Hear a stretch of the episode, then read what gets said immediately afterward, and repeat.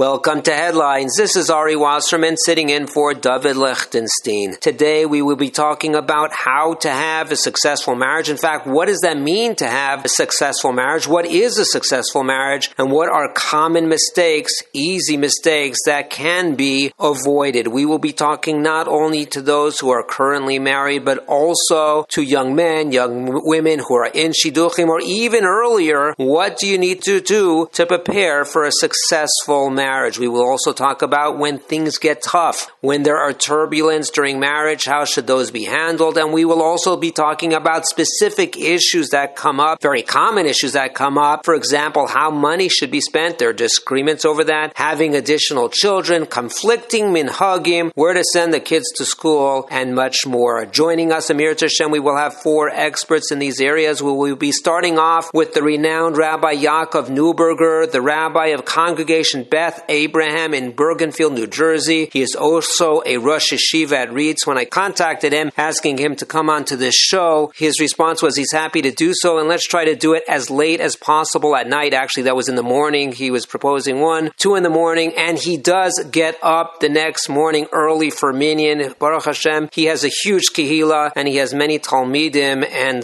delighted that he was able to join us on today's show. Then we will go forward and meet with the renowned Mrs. Chani Juravel, the popular lecturer and therapist who will have a lot of interesting things to say about our topic. Tremendous experience that she has in the area of shalom bayis, marriage, and uh, discord in marriage. Then we will go speak with Dr. David Lieberman, the internationally renowned speaker and author. Dr. Lieberman, if you are listening to this, I am listening to your terrific Shiurim on Torah anytime. I started in reverse and now I am on number 10, but I listen to each one more than once and tremendously enjoying. So thank you for those Shiurim. And then we will culminate with the noted Magid Rabbi Pesach Krohn. That is always an enjoyable experience. Before we go to our guests, just a quick thought. One of the Sheva Brachas we say as follows, Sameach Tesamach Reim Ahuvim, Kisamechacha Yitzircha Began Edom, etc. And the explanation, the translation translation in the English is the bracha to Kadosh Baruch Hu, that Hashem should gladden these beloved companions, these loving friends in front of us, talking to the Chassan and Kala, just as He brought happiness and joy to His creations in Gan Eden, referring to Adam and Chava. And the Yalkut Hagirshuni has an unbelievable explanation of this bracha. He says that we are saying to Kadosh Baruch Hu that to these Reim Ahuvim, these companions, these beloved companions, you should be Mesameach them, HaKadosh Baruch Hu, as you brought the Simcha originally to Adam and Chava. What does that mean? And it, he explains as follows, that the Ava, that the love that they have one to the other should be Eina Tluya Bedavar, that it is not dependent on any external forces, any external needs and desires, not external motivations, but it should be Lishma, Ahava Lishma, and not because of any ulterior motives. For example, it shouldn't be a marriage that is based on money. He had money, she had money, that is not a proper motivation to getting married. Or it shouldn't be based on yofi, looks, or mishpacha, or the yichus, but rather our tefillah is as follows. It should be just because the Kadosh Baruch Hu was mizdaveg them together. Just like Adam and Chava, there was no mammon. There wasn't an issue there because they owned everything. Adam owned everything. There was no beauty competing because there was only one woman in the world. There was no yichus. They were the first in the world. The same thing here we shouldn't be looking at those external issues, but rather rak bishvil. This is the language of the Yalkut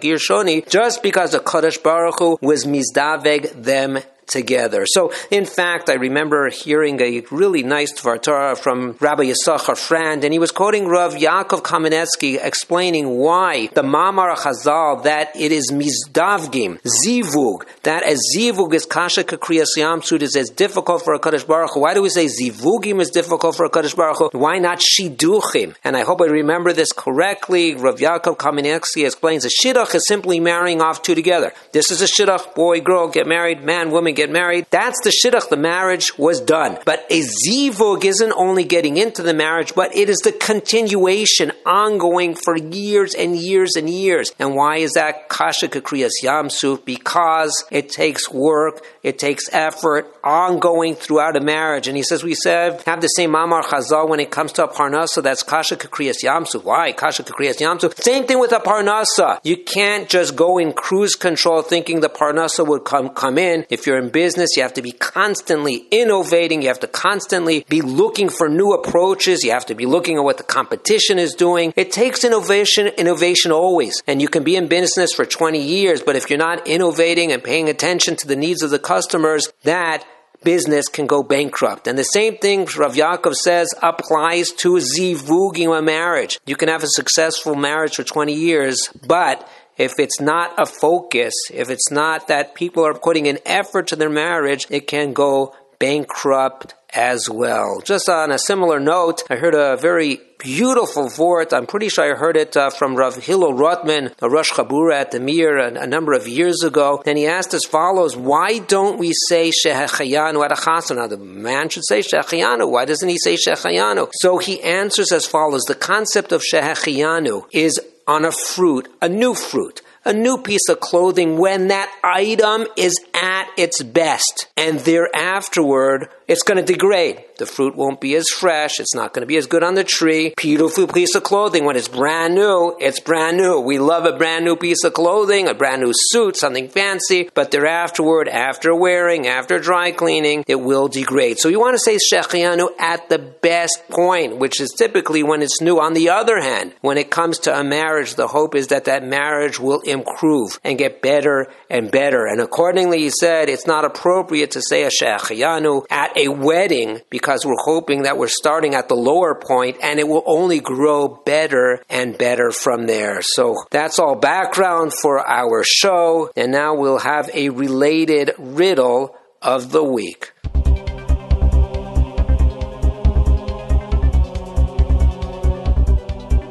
For today's riddle, it's actually going to relate to the Yalkut Gershoni, where we mentioned that the Yalkut Gershoni says that the bracha sameach tesamach reim ahuvim that we should have an ahava sheina tluya bedavar that we should not be looking at money and beauty and mishpacha, mammon, yofi, mishpacha, but rather it should only be ahava sheina tluya bedavar. The question is as follows: a simple question, maybe a simple answer, don't know. Where in Tehillim do we have a pasuk? Again, where in Tehillim do we have a pasuk that has a remiz to this Dvar Torah given over by the Yalkut Hagirshoni? There it is. That's the question. Where in Tehillim? Where's the pasuk? What's the remiz in the pasuk to this Dvar Torah? If you want to leave a message by phone or dial in by phone to listen, in America, our number is 732-806-8700. In England, it's 44, that's the country code, 33011-70250.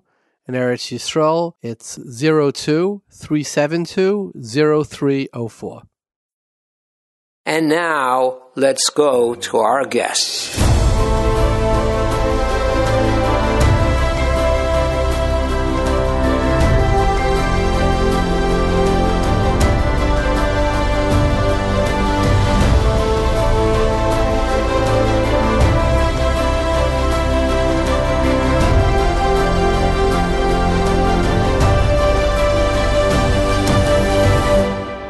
Joining us now is Rabbi Yaakov Neuberger. Rabbi Neuberger is a Rosh Yeshiva at RIETS and is also the rabbi of Congregation Beth Abraham in Bergenfield, New Jersey, where he has been the Rav since 1990. In addition to being a Rav, he has a degree in psychology from Columbia University. Rabbi Neuberger, thank you so much for joining us. Thank you for the opportunity.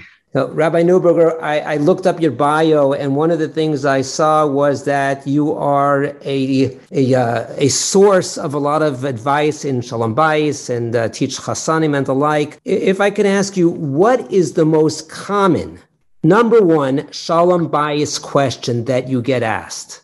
The, the most common issue which comes my way is uh, couples who feel they're living sort of parallel lives and they're not uh, connected in the way that they had anticipated. That their understanding of what a home should be, which I think is correct and accurate, is that the two should be much, much more involved, much more kugufachas. And uh, because of the busyness of life and the stresses of life, so they feel that they're they're living parallel. They're not communicating deeply enough. They're not uh, having enough fun with each other. Um, they don't feel a real sense of, uh, of, of deep concern. Uh, the functional concern, yeah, getting things moving, yeah, but a deep concern for the binoisiba all of each other. So that's the, that I think is what comes my way. That that disappointment. And, and what point in the marriage is that? Is that typically newlyweds one year, two years, or even 10, 20, 30, 40 years into the marriage? Unfortunately, I see it. Uh, I see it at all sorts of different points. I see it, it, it. presents a little bit differently because when it's very, very young, so then it creates a sense of safek. That was this a, was this a good decision? On the other hand, there's openness, and they understand they're young, and there's a learning curve, and they have to build. When it's uh, while they're rearing children, so then uh, the disappointment is much deeper, and and the sense and the sense of yish is. Uh, is much more significant. So, but uh, but I unfortunately, and I, I can't say I see this in, in large numbers, Baruch Hashem, large percentages, but uh, that to my mind is the what comes my way most. That sense of disappointment.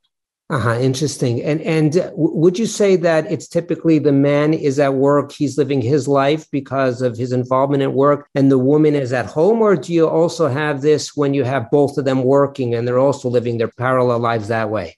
I, I see it in both. I see that uh, the I see it in both when it's they're both in um, in businesses or they're both in uh, professional lives. So there may be a little bit more of an understanding of uh, at least how they got to that point. Um, but when the when when was when the spouse when his wife is seen as the major home uh, builder so then the disappointment is even more significant because there's a greater sense of sacrifice, which there is, and uh, and a greater sense of being a provider. So uh, I don't I don't think it's limited to one situation or the other. Uh, and what's the eitzah that you give when uh, they're in this situation?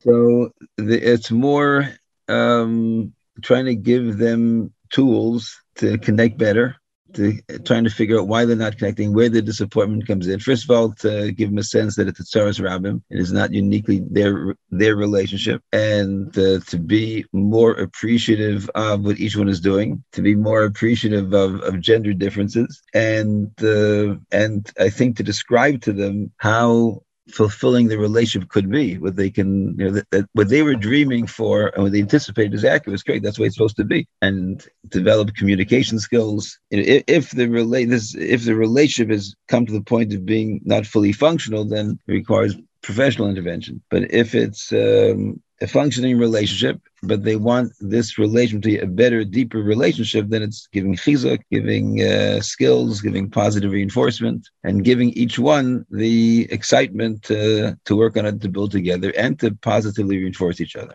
Now, if I would ask you, the second most common issue that uh, a husband and wife come to you with?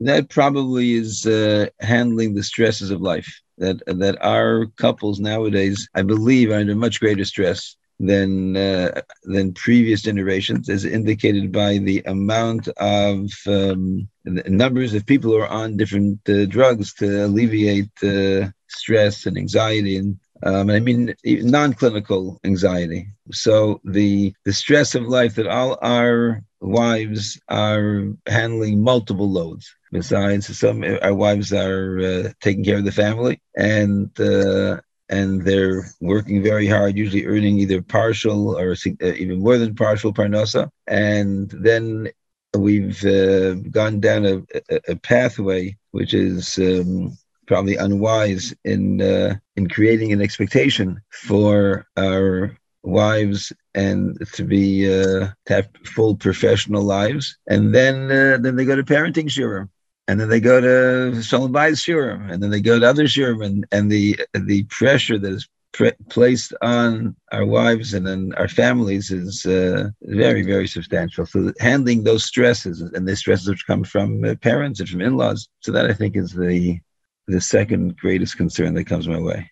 So we have stresses coming from all directions, all directions. So obviously, Corona didn't help, but it sounds like the issues that you're pointing out are are independent of Corona. Yeah, yeah, yeah. Maybe it's, uh, some things been, were exacerbated and something were eased. because of um, both spouses being home together more. Uh, so I, I, I, haven't seen uh, that Corona was a, a, a significant change in these issues. Interesting. That if uh, Chassan Kala, or or it could be later on when people come to you with issues, and and uh, you want to tell them what's the most important thing to focus on. Like, what's the most important ingredient for success in marriage? What would you say? I think that uh, Chazal see husbands and wives as, as being givers to each other and getting excitement out of being givers and appreciating that the ava love is providing for each other and um, and the sense of uh, of being mivater, of being that uh, letting go of one's own self centeredness, uh, making the family the center. So I think that's um, I think that a close second to that is understanding differences, understanding gender differences, and understanding that one can build on those differences rather than uh, see them as a weakness, see them as a strength. Chassanim, I often suggest that they read uh, John Gray's first book, Men Are From Mars, Women Are From Venus, to get an appreciation in our own cultural language that there are significant gender differences, but those can be great strengths if one appreciates them. Right, absolutely. So obviously there are disagreements, and oftentimes people will come to you when they disagree about various things. So is there a halacha or a chazal that guides us in understanding how disagreements, machlokas, should be dealt with between spouses? Machlal. There are specific areas uh, when there are when there's a competition of um, of agendas or needs or uh, issues between parents and spouse, when there are very specific issues, whether it's uh, chinuch or whether it's uh, numbers of children. So there are specific areas where halacha gives us a guidance to work with, at least a model to work with. And then there's the bechlal, that it is, it is heavily the husband's responsibility to make sure that the home is a happy home Rambam quotes and this has his responsibility to appreciate the source of bracha that his wife is, and uh, that's it says in the right? Uh, Half until chasanim, and in the modern world, so so Ezon, uh, a lot of us aren't doing. At least we should be doing Oiker. At least we should that we can all do. You don't need to be rich to do Oiker. So uh, so it is the husband's responsibility more than the wives to create a home that is uh, that is uh, that's ex- fun and happy and upbeat and uh, where one feels a being uplifted and warm mm-hmm. and appreciated and appreciated. Yeah, yeah, very much so. So a husband wife comes to you, and and sometimes uh, since 1990, so that you've been a Rav for over 30 years of, of, the same shul and you probably see recurring issues. I've i've been there done that seen this one again and again and again and sometimes you you probably often you have a hunch he's wrong she's right she's right she's wrong he's acting inappropriately. How do you deal with it when you have both spouses in front of you and you know that one is in the right and one is in the wrong? First of all, never to say I've seen this before. never to say uh, it's always different you know, it's two different people, two different ways of looking at things, and uh, and I think a rav has to be if a rav communicates that you that you are dealing with something that's uniquely yours. So I think then they will take ownership over it. I think it's an emes because no two people are alike and no people emote in the same way. And it's very often by uh, asking each one to do some their own role playing and sometimes to get have them figure out to have sometimes when I meet with them separately, I'll say, well, when I discuss this with your husband, with your wife, what's he or she going to say? And their their own uh, when they work in their own minds, what their husband or wife is going to say, that's going to be very helpful to understanding each other. So, you know, clearly wrong, very very rare is there uh, in husbands and wives situations is there clearly wrong, clearly right. Even in Dinei Torah, we talk about having a pshara because there's always uh, a way of understanding each side. So uh, sometimes there there is we do have some clarity, and if we can help them have clarity, for example, when there are when there are when there's a competition between a spousal need and a parental need. So their halacha is very clear that the spousal need uh, comes first. So that there is some clarity over there.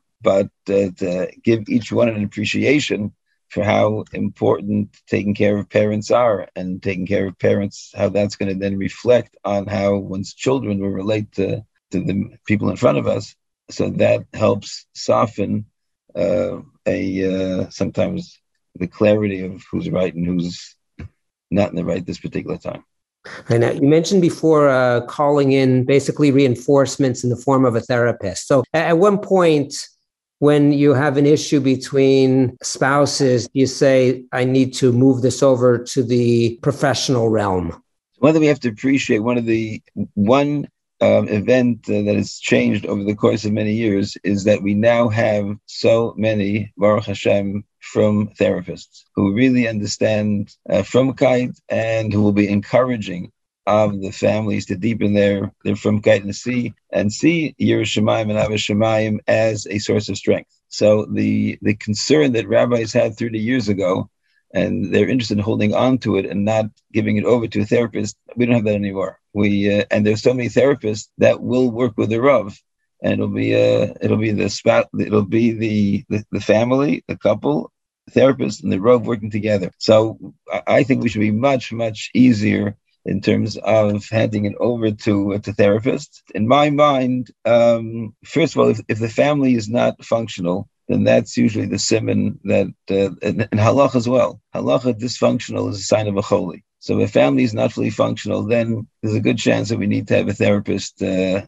to help work things out and goes beyond the rabbi. The rabbi can give chizuk. The rabbi shouldn't be giving therapy. Um, and in my mind, once it's something that uh, can't really be significantly helped and fixed in one or two meetings, then I think that's already a simon that it belongs in the in the realm of a, a therapist, even just to evaluate. Let, let a therapist evaluate whether this is something the rabbi should be doing. And if it's something the rabbi should be doing, the therapist will help the rabbi work it out. If, if the rav is getting drawn into meeting after meeting and after meeting, it, it's time to to move absolutely, it over. Absolutely. Let, let me ask you a number of issues when people come to you, husband and wife, and they have a shalom bayis issue. As I would think these are fairly common ones. They have disagreements on having additional children. Yeah. And I, I, would guess that she is done and he's not. Maybe, you know, that may be more common. I'd love to hear if that's the case or not. That would be my assumption. No, no, not at all. No, not at all. No, no, the opposite. Okay, strike no, that from the record. Strike it from the record.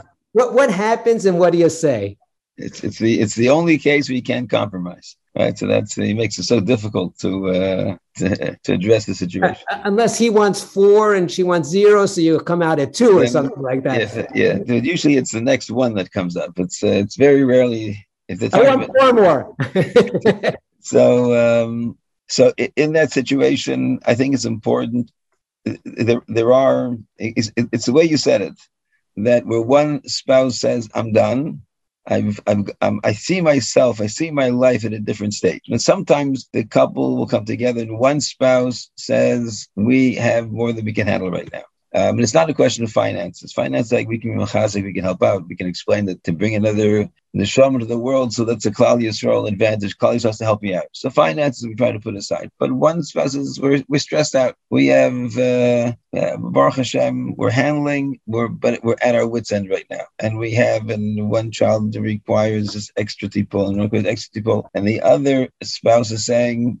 No, I, I, afal pecan, afal pecan. So then, uh, then we have to dig a little bit deeper. Then sometimes and make sure that the that the sense of being overwhelmed is is in the realm of, of appropriate. But in that case, I think that uh, the spouse which feels that they're being overwhelmed has to be respected and that the other spouse has to appreciate that this is a an appropriate way to make a decision. Again, it has to be within the realm of if one says you know one child, two children, overwhelming tzarchiyah, they have to figure that out. But if they have a number of children already, um, and to understand that that once the spouse that is saying I'm done, so to speak, has to appreciate the um, significance of this decision. It's a, a, decision which very rarely, if they're in their early 30s, we can we can we'll walk it back, and it's not really a significant decision. But if they're in their late 30s, it's a very significant decision. And also appreciate, on the other hand, the powerful instinct that usually a, a woman has to want to be able to provide more life. So now that's one particular scenario. If it's a scenario where one says, "Look, I'm in a different stage of life. Know, I, am uh, I, am at this age. I see myself." And the uh, so then we have to try to walk that back. Who says that there are uh, stages of life? Who says you, can say, "I'm now in my mind. I have, I have certain cobwebs of, the way life should be."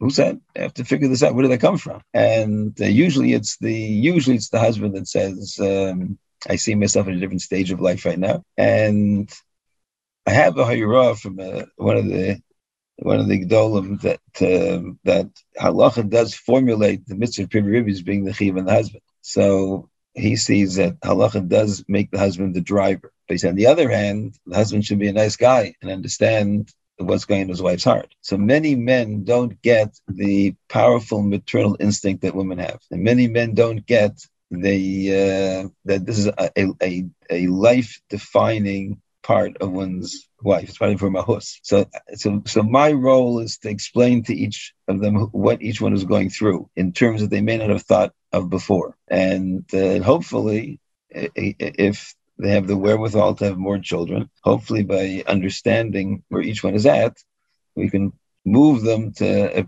to appreciate how they can help each other out, so to speak. Uh-huh.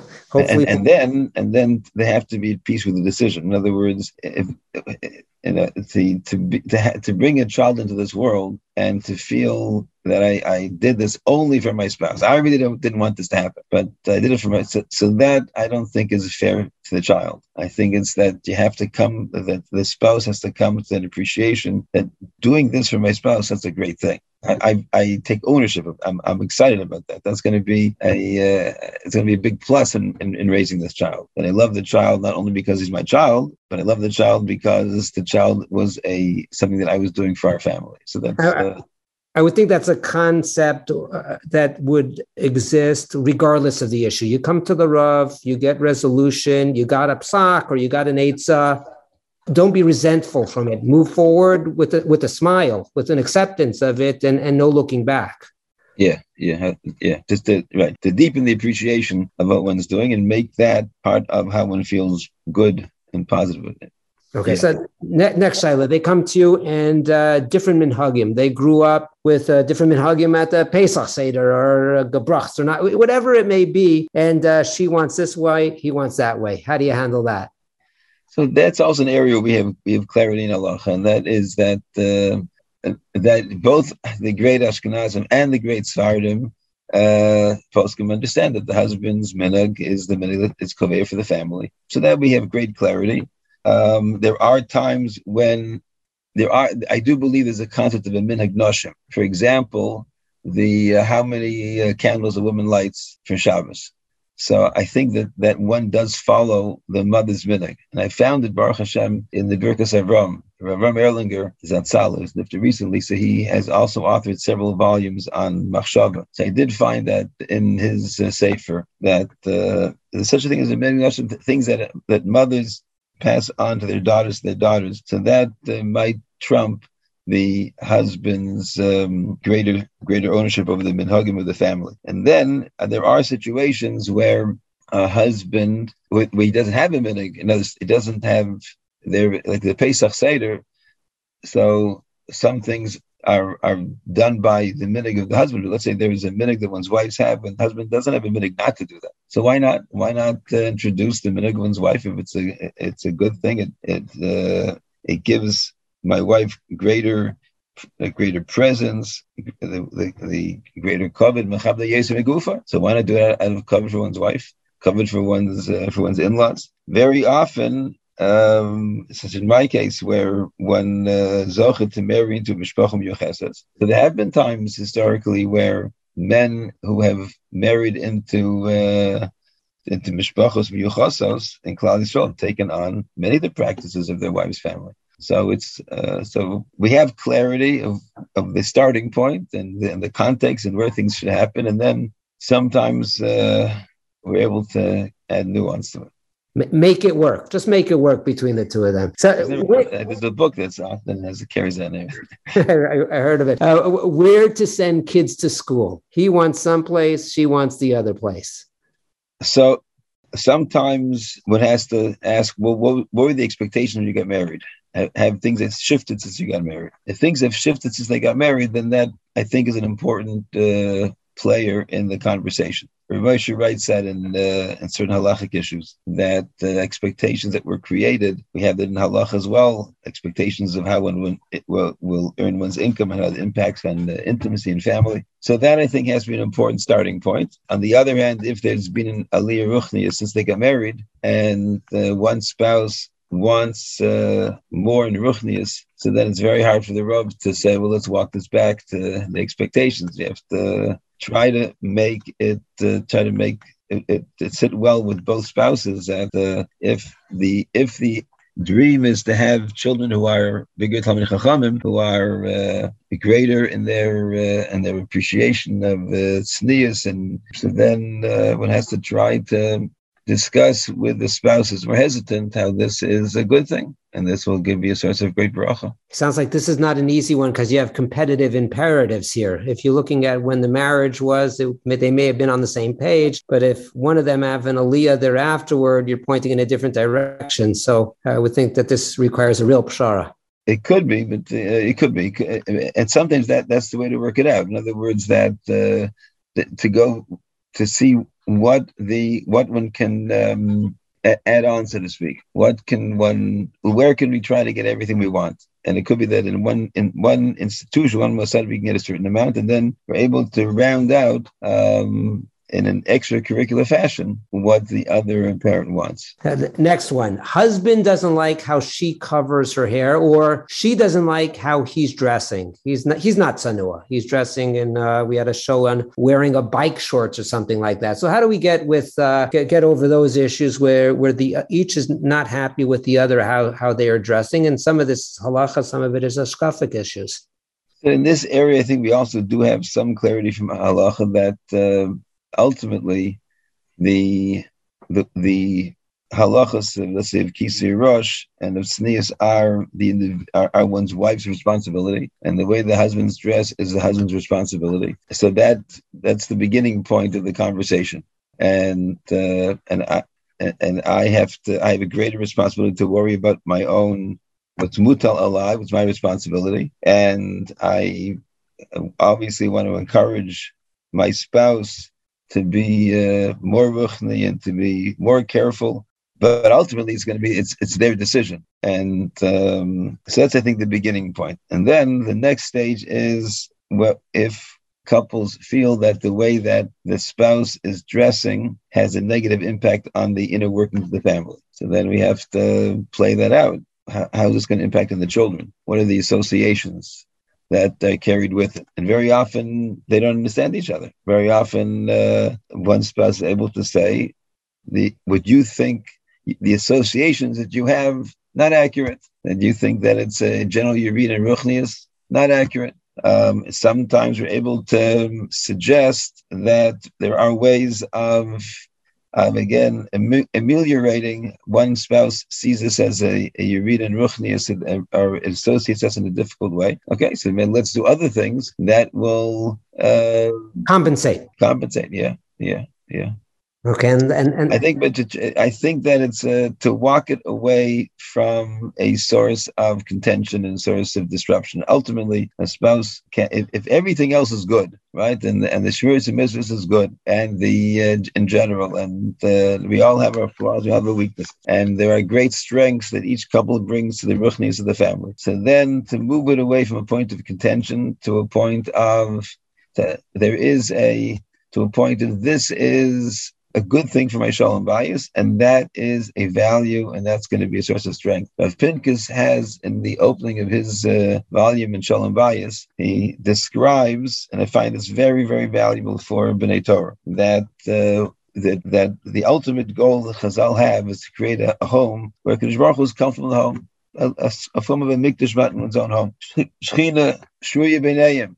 So one should be able to see that that also is a Maisa mitzvah. He says very often in halacha you have the global idea, and the Maisa there's a global idea to become a Talmid Chacham, to become a person who is uh, malumid and but then there's the mice, the mitzvah prati is put in the time today to learn today. There's the mitzvah, of the global issue of Ahavas Re'im, and then there is uh, there's uh, there's Hachnasas Kallah, there's a global issue of having Shechina Shui B'nei. But that means in detail that today I have to move out there. Today I'm going to do something which is uh, doesn't take care, is nothing for me, but it's for my wife. Mm-hmm. So that's a Maisa mitzvah.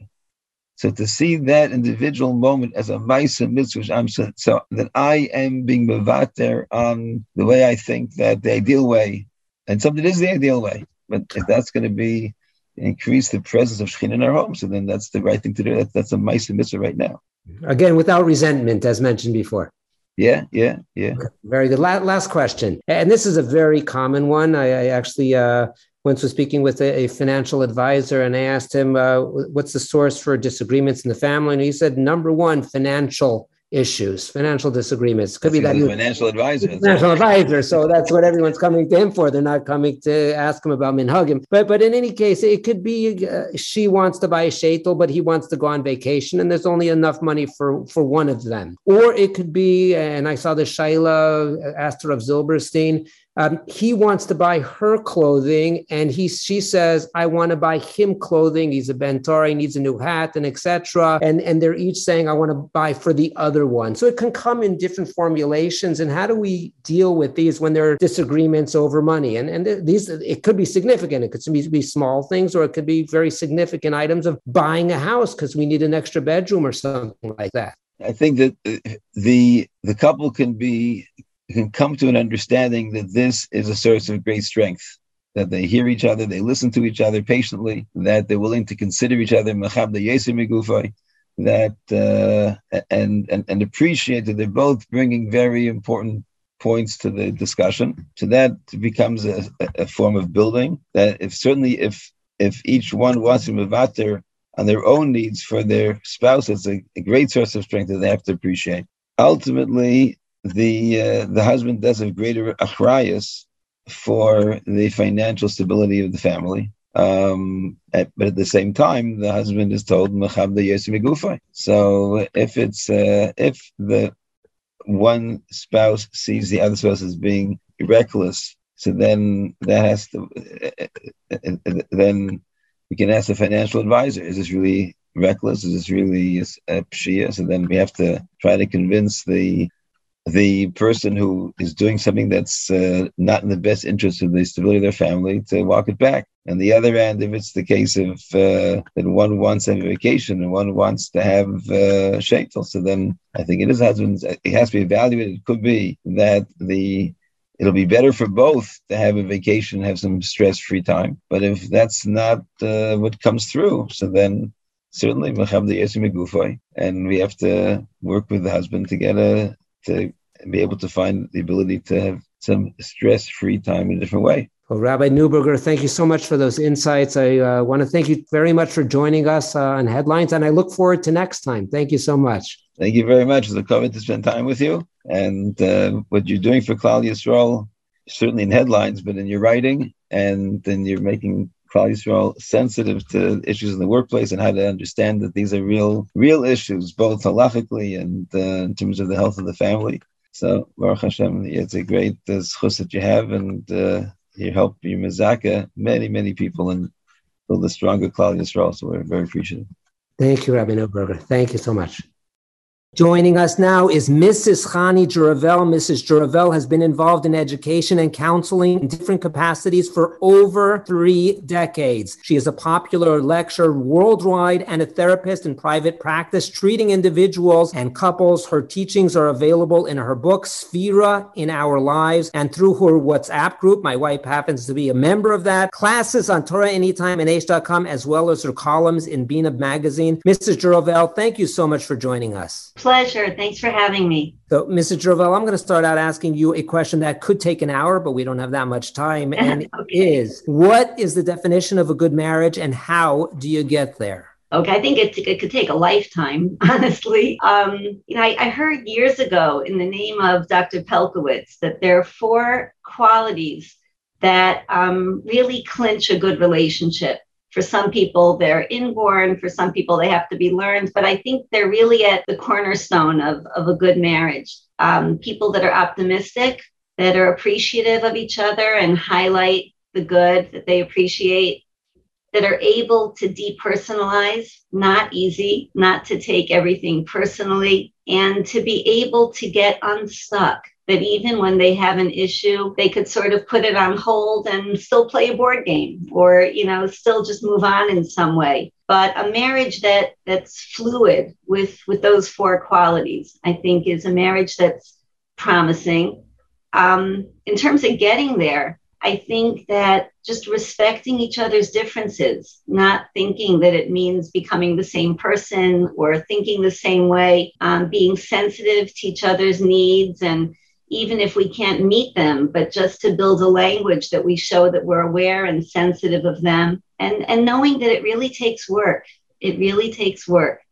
And uh, it's an avodah shebelev. It's a positive job, but it, it's a job so be, being accepting of differences and being respectful of those differences. I, I think I, I, don't know if I could make a you know an, an ironclad rule, but in terms of um, in you know people I know and and the couples that I work with, I think that there are two different types of people that come into marriage.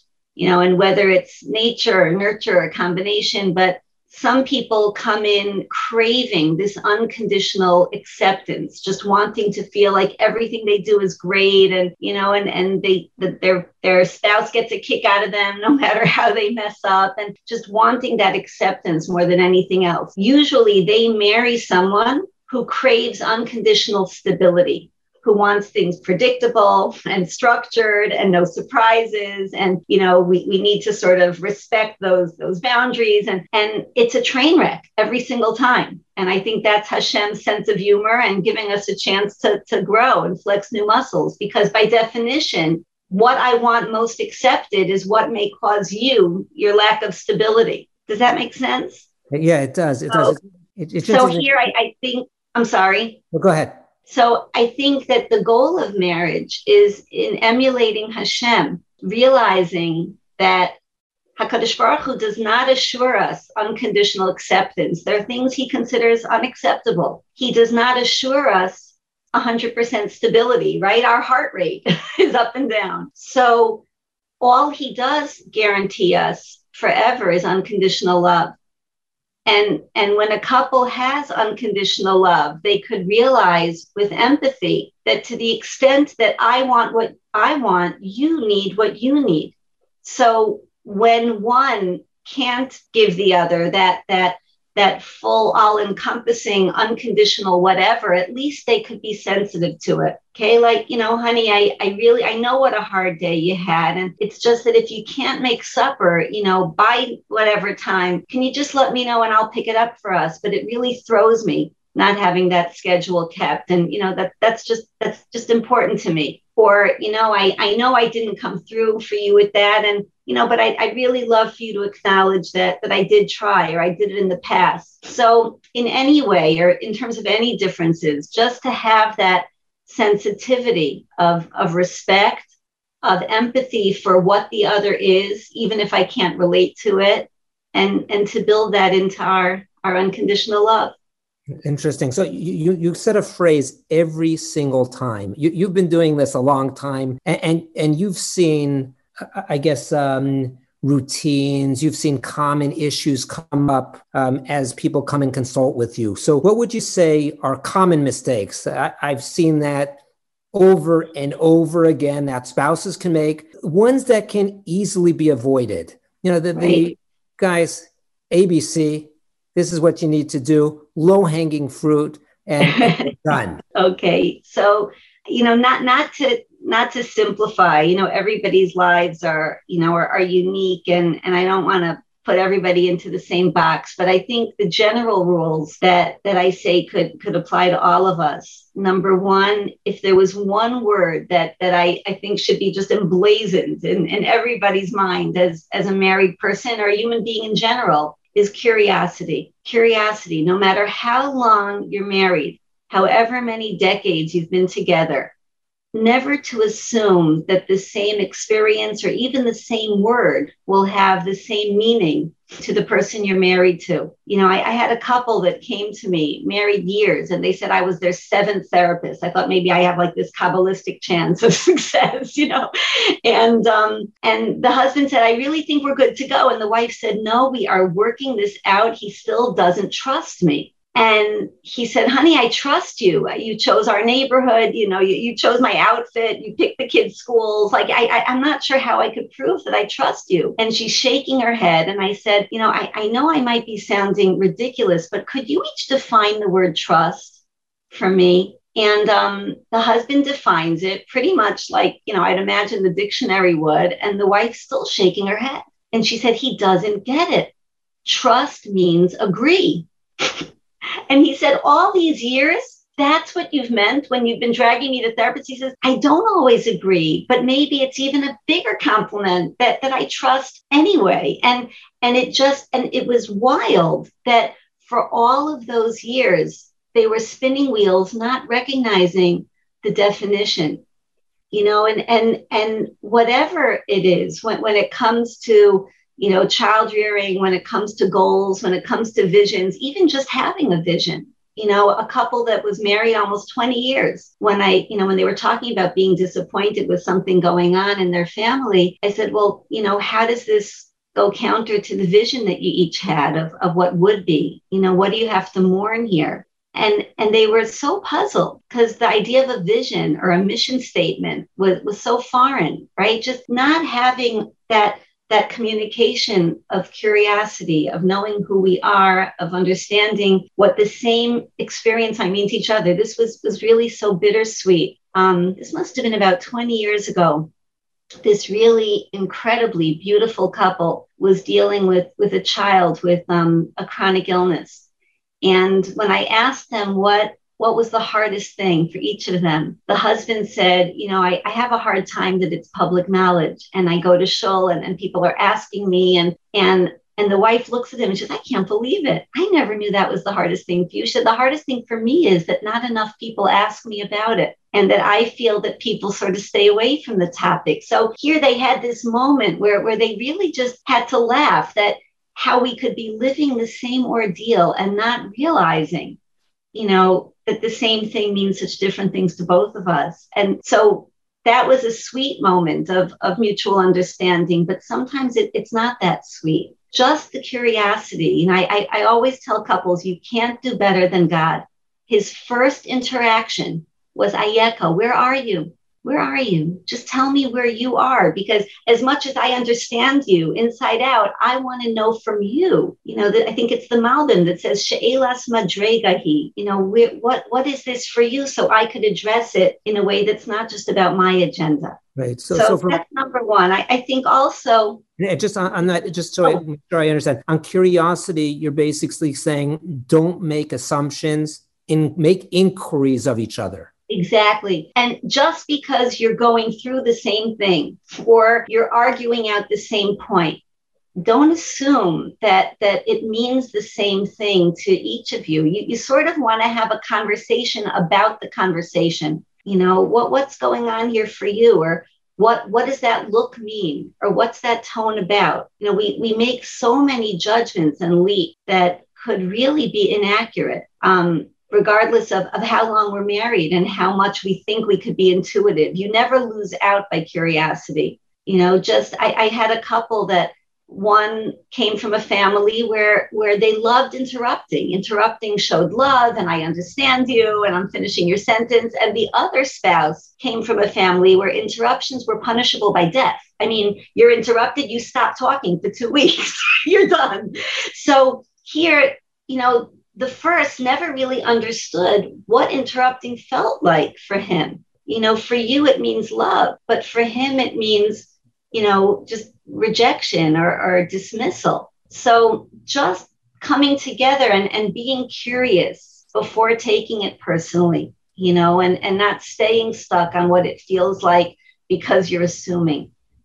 Right. So I, I think another another issue is that a lot of times, you know, we, we've built these self critics that think they're getting us somewhere that really aren't. And we assume that if we withhold and we're hard on the other person, they'll come around. And, and that usually doesn't work either. You know, I, I think just recognizing that it's really creating the sense of, of fresh starts and forgiveness and seeing the good and believing in that, that, that is going to get us more of, of what we want, right? Just like, you know, when we know Hashem loves us, we're motivated to do and be more. If we always think that we have to just get through that next hoop, chances are we'll, we'll sink a couple of levels, right? So um, just having that that freshness. I, years ago, I heard from Rebbetzin Jungreis Shalom. She said the simcha spells out shemacha to erase. That the greatest joy is when someone gives you erasure right? When they forgive and, and they allow you to just try again and prove yourself. So, right, our greatest time of year, the Simcha of Sukkot, it's because it comes after Yom Kippur. We got erased. So, Getting a fresh start. It's like uh, going through bankruptcy and starting over. Maybe not.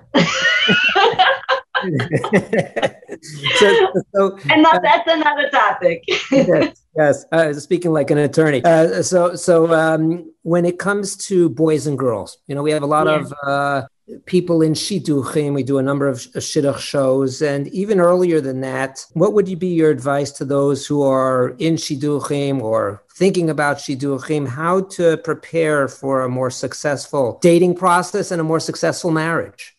Okay, first of all, just hearing that people are thinking is refreshing. Thinking about shidduchim, that's a refreshing concept. Beautiful. Um, number one, to work on those four traits. You know, if it helps me in a relationship to be optimistic and appreciative and not to take things personally or stay stuck, try to flex those muscles. You know, you're looking for someone with those traits, but nothing beats becoming that person, right? The key to a good relationship when couples come to me and they say, you know, how do we know if we'll do well? You know, I'll say, like, I don't have it's it's not rocket science. I, I don't, I'm not going to do anything that different than other couples, but I will hold you to accountability. That the more you could take your piece and focus on what you're bringing in and what you could tweak, you know you're going to do a better job, right? So for a, a, a, girl or boy to know that I have to flex those muscles to be that that person in the marriage and take that responsibility is, is a phenomenal start. Look for people in shidduchim who are resilient. You know, I, I could say this now because my kids, Baruch Hashem, are all married. You know,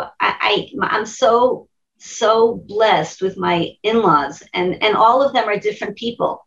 There was one thing in addition to what my children you know said that i had to advocate for them and, and look for that i really found important.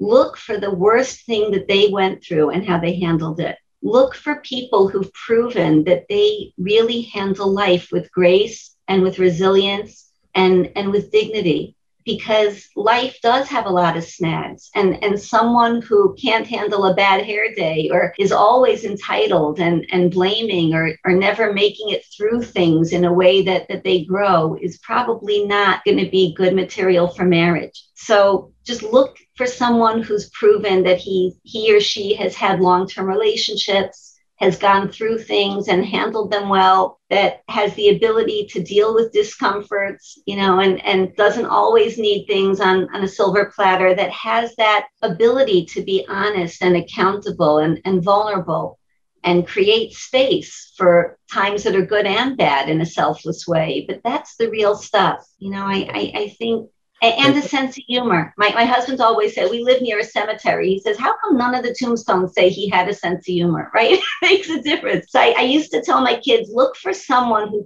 takes life seriously without taking themselves so seriously. Very nice. That's and, very and good. Let, let, that, let that person be your comfortable chair that, that you could just sink into, you know, that that's just there to, you know, yeah, to be. But, so, so, so the meter of, of resilience, basically, uh, Sheva Yipol Tzadik Vakam, somebody who can take a beating and, and get up and move on and, and, and brush the dust off. So somebody and, can. And I once heard, and I once heard that that through those Yipols, he, he becomes the tzaddik.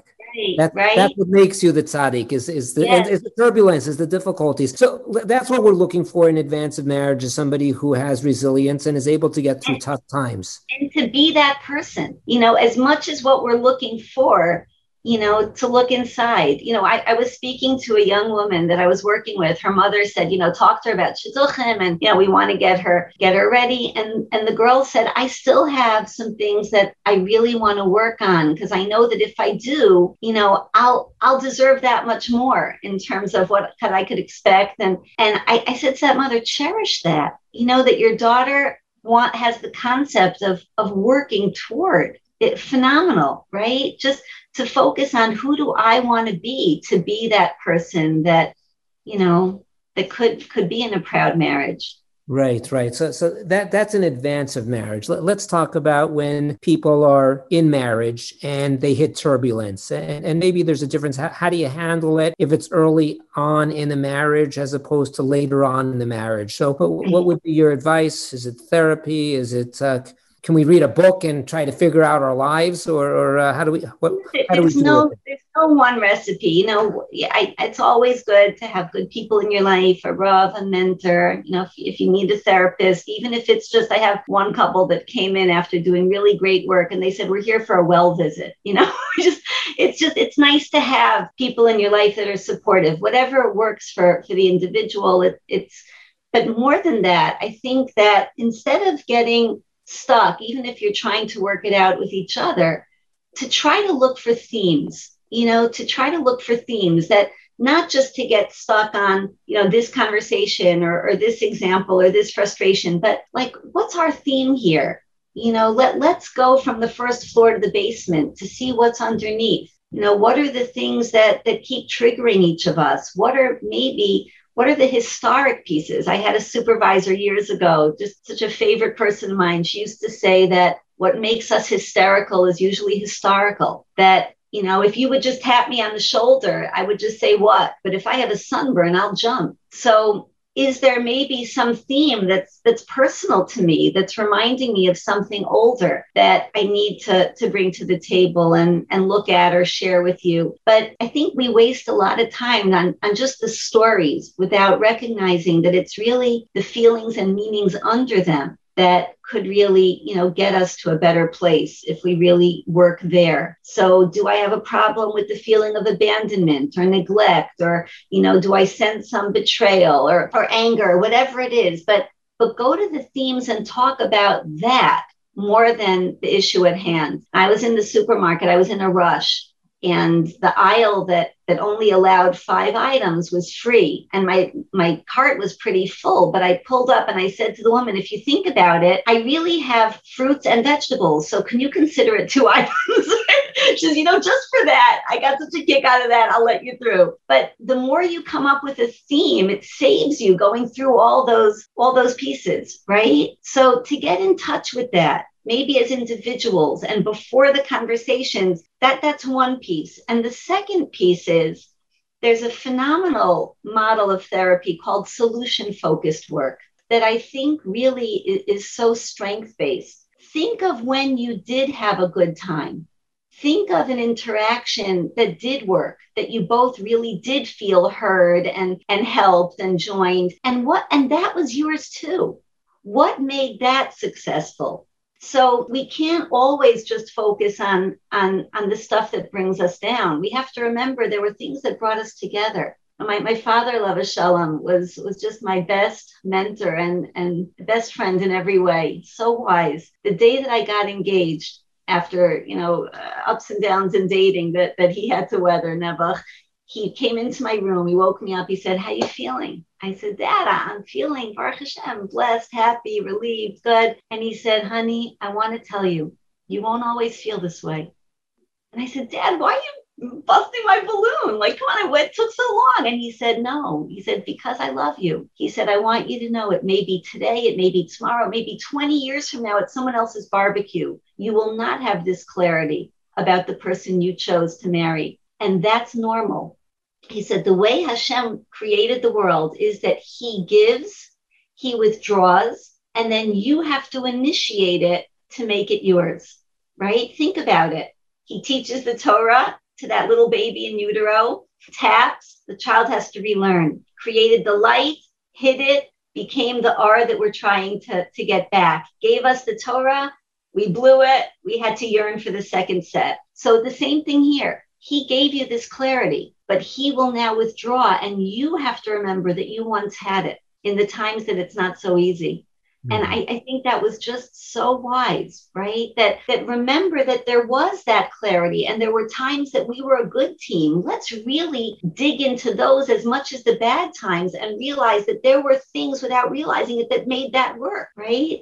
Focus on so, the win, focusing on the wins. Focus on both, but make sure that it's both because the win was just as much yours as as the letdown. Right. Don't right? forget, and, and, don't forget the wins right and dissect what went into it that might have been subconscious but it was still good stuff and it was still you right very good um, for, for people who want to read on shalom bayis what recommendations do you have people who are not having turbulence but uh, just want to improve uh, what do you have to obviously join your whatsapp and uh selfishly and i would love if they yeah, I mean, my, my book is based on the days of Sphira. It's really for all year. And I, am I'm, I'm so gratified that, you know, that people are using it for relationships just based on, on what Hashem tells us are, are the good parts of relationship building. It has a lot of examples. Every day has an exercise. So I'd love if people can make use of that.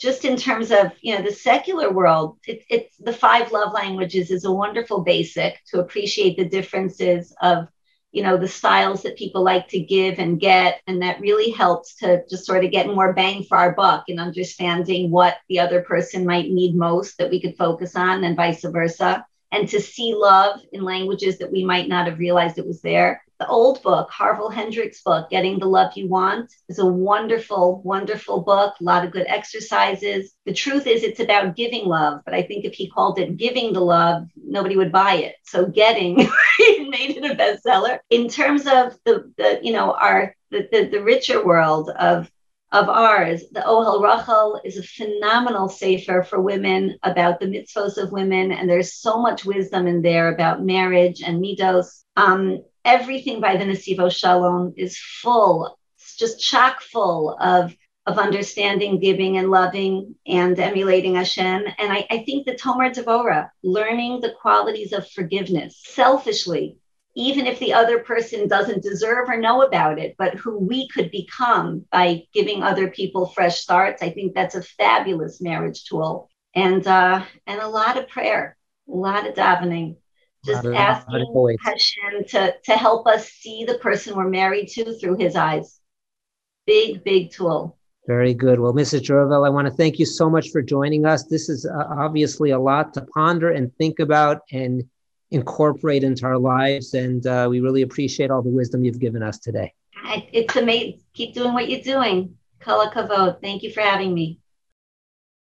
Joining us now is Dr. David Lieberman. Dr. Lieberman is a leader in the fields of human behavior and interpersonal relationships. He has written 11 books, including two New York Times bestsellers, which have been translated into 27 languages and have sold more than 3 million copies worldwide. Dr. Lieberman, thank you so much for joining us. Thank you, Rabbi. Great to speak with you.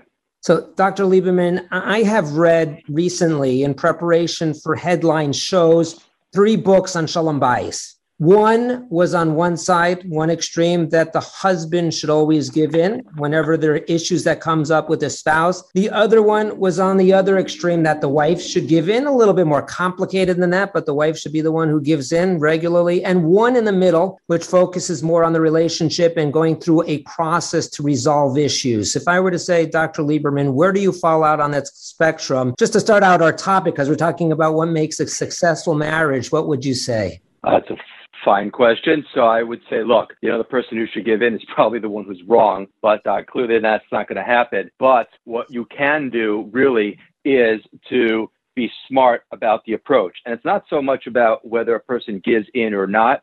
Really, what the research tells us, and this is all through the lens of Chazal, is that what people really want is to be understood. They want to be heard. They want to be validated. As a matter of fact, I want to share with you a fascinating question that I've asked. I speak for an organization called From Divorce. Beautiful organization, self-described what it is. And it was over Shabbos, and I asked about maybe four or 500 divorced people, if your spouse would have done the following thing, but you still had all the problems that you had, you know, he was still doing this, she was still doing that, no problems changed, but your spouse simply did this one thing, and I'll tell you what that one thing is, but if your spouse does this one thing, how many of you would still be married today? I speak there about twice a year, and predictably, three quarters of the hands shoot right up. And what is that one thing?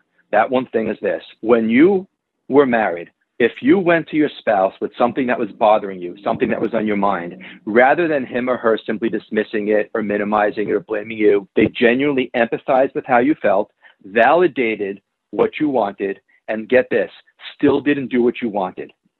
See, it's not about getting our way. We presume often in a conflict or a mediation, negotiation, arbitration, whatever it is, that it has to be uh, you know, I win at your expense. What people want, particularly in personal relationships, is simply to be heard, to be understood. Once we feel empathized with and validated, the person understands where we're coming from, then we can have a meaningful discussion. And if you we still don't get our way, it doesn't sting we may not be happy because we want what we want, but ultimately, what we really want is to feel understood and not dismissed. So it's not so much about whether a person gives in, it's how you engage in the conversation of the disagreement to begin with. It's the process and being heard. That's what's critical. So, based on that, if you have a spouse who uh, you have issues with and you want to criticize or give uh, input and, and uh, give them feedback on something that's concerning you, but that spouse doesn't take criticism well, they're not going to validate what you have to say. How do you deal with that situation? Good. Excellent. So, you know, if you have the kind of spouse where you could say, honey, stop doing that, you're making me crazy and they go, okay, sure, no problem. Then you know you can pretty much turn this off and go and go on do something else. But if you have a kind of spouse, which by the way we can all be from time to time, be a little bit sensitive where your spouse is going to withdraw at the slightest criticism. Maybe they'll become a little bit um, assertive and get defensive. So if you have the kind of spouse or you're speaking about something that hits that raw nerve, and again, that's all, most of us pretty much from time to time, is that it's not so much uh, the person you're speaking to, uh, but it's the issue that you're bringing up that sort of hits that raw emotion, uh, emotional nerve. When you're in a situation like that, uh, one of the best things to do with these types of things is not to criticize. Meaning, the mistake that we make is that when our spouse does what we don't want them to do, that's when we go ahead and give them the most of schmooze and beat them up and say, How could you be doing that? You know it bothers me, and blah, blah, blah. Rather, the key here is to when they get it right. See, the thing people make a big mistake about in terms of motivation is we think that if you beat somebody up enough and show them the clarity and logic of your argument, that they're going to come around to doing what you want. Nobody moves forward on a long term basis, certainly not the simcha, by being guilted into doing something. So rather, when the person gets it right, that's when you take the opportunity to let them know that you really appreciate that they put the time, energy, effort, whatever it is, into doing it. Let me share with you, if I may, from a another Shabbaton I was speaking, and this happened to be on Shalom Bayis, and I was giving over this idea about you know when you want your spouse to do something, and pretty much to your question here, and about being positive and about when they get it right, that's when not in a sarcastic way like, oh, look who finally did it, but rather sincere and genuine, authentic way to go ahead and let them know you really appreciate it. That's what galvanizes their galvanizes their resolve. So after the the talk, somebody came over to me and said, I want to tell you a fascinating story. I've been married at this time, I guess now is for, for you know, 20 some odd years. For the first, uh, whatever it was, 15 years of marriage, I'd always ask my wife to make the beds. She never would. And now, what went into that childhood issues, why he asked, how he asked, what the big issue was, why couldn't he make them? Who knows? Doesn't make a difference. But Lamaisa is, he said, I'd always asked her to make the beds. There's always a point of contention. She never would make them. Finally, whatever it was, whatever was going on, she made the beds. He said, I want you to know, I sat her down and not in a sarcastic way, not in a mean way, not in a it's about time way, but rather he said, I just expressed to her how much I appreciate for doing it. And I know I've been giving her a hard time about it, and it's not fair. She's a great wife. Whatever she does is terrific. And this is just it's it's a it's a drop in the bucket. It was something that was important to him, but he recognized he was being unfair by in, in, insisting that it be done. And he just wants to acknowledge that he appreciates that she just did it this one time and he he genuinely and honestly thanked her for it. He said, I want you to know in the past 10 years now, since after that, again, first 15 years, now I've been married 25 years. She said, he said, she has never not once made the bed. All it took was for her to be motivated by her husband being positive, by being besimcha, by being appreciative. We all move forward. Now, again, it's not always going to be that simple, but if you think about it in terms of ourselves, you know, if, if you're walking out the shul and your wife always says, you know, take out the garbage, take out the garbage. Now you could say, I need my hands clean, I have to wash negel vasser again, or I'm going to daven and rush and so on. You know, and, and, you know, husbands and wives can get into that little back and forth. And her, the, the wife can always continuously say, take out the garbage, what's the big deal? It takes two seconds, this and that. But if she's smart, the next time he does take out the garbage, she would say, I so appreciate it. I know you were running to shul. I know you didn't want to have to wash your hands again. I know it's not so convenient to put that in the garbage. You're going out. I just want you to know I so appreciate that. The next time he walks out the shul, dollars to donuts, he's going to be more motivated to take that garbage. No, very good. You know, the eitzah is just wear gloves. Wash your hands, wear gloves, throw out the garbage. That's what I do every single time. So, uh, Dr. Lieberman, what I'm hearing is, I think, two important points. Number one is listen and validate, even if you're not going to agree. And number two is positive reinforcement. And, and this opens up to me a, a global question. These don't seem to be too difficult. So, w- what are some significant issues that come up in marriage that are actually easily to resolve, kind of like what, what you seem to be saying right now? Right, that's, that's a good point. So, really, the foundation of a relationship is communication. And the foundation of communication is really empathy and validation, is listening to the other person genuinely, authentically, honestly. You know, very often we listen to respond. We're, we're sort of, you know, uh, gearing up our rebuttal uh, for what the person's saying. But if you genuinely listen to learn, to understand, rather than to respond, you have an entirely different conversation. As we said before, people just want to be heard. And if you're able to genuinely and honestly listen to what your spouse is saying, rather than just listen to respond and try to understand where they're coming from and be vulnerable and open with your spouse when you're expressing yourself and when he or she is expressing themselves to you and genuinely try to understand, you'll have an entirely different relationship. So that that you mentioned was about 75% when you asked that question to 4 to 500 people, 75% of those who had already been divorced I mean, these this yes. is these are the people that had the most difficult times. That that leaves another twenty five percent of people that that would not have worked for, and and it, it raises the thought in my mind that what what are some of the more significant issues that you see that prevent people from having a successful marriage? Like for example, when people come to you and say, Dr. Lieberman, this is the issues, or these are the issues that we are having, and you see from the get go, this is an issue that I've seen time in, time out. And this is really going to be an uphill battle. So one of those more significant issues that, that come by your desk or come by your couch, actually. Right, right. Uh, we've got both here. Uh, so really it is unresolved trauma.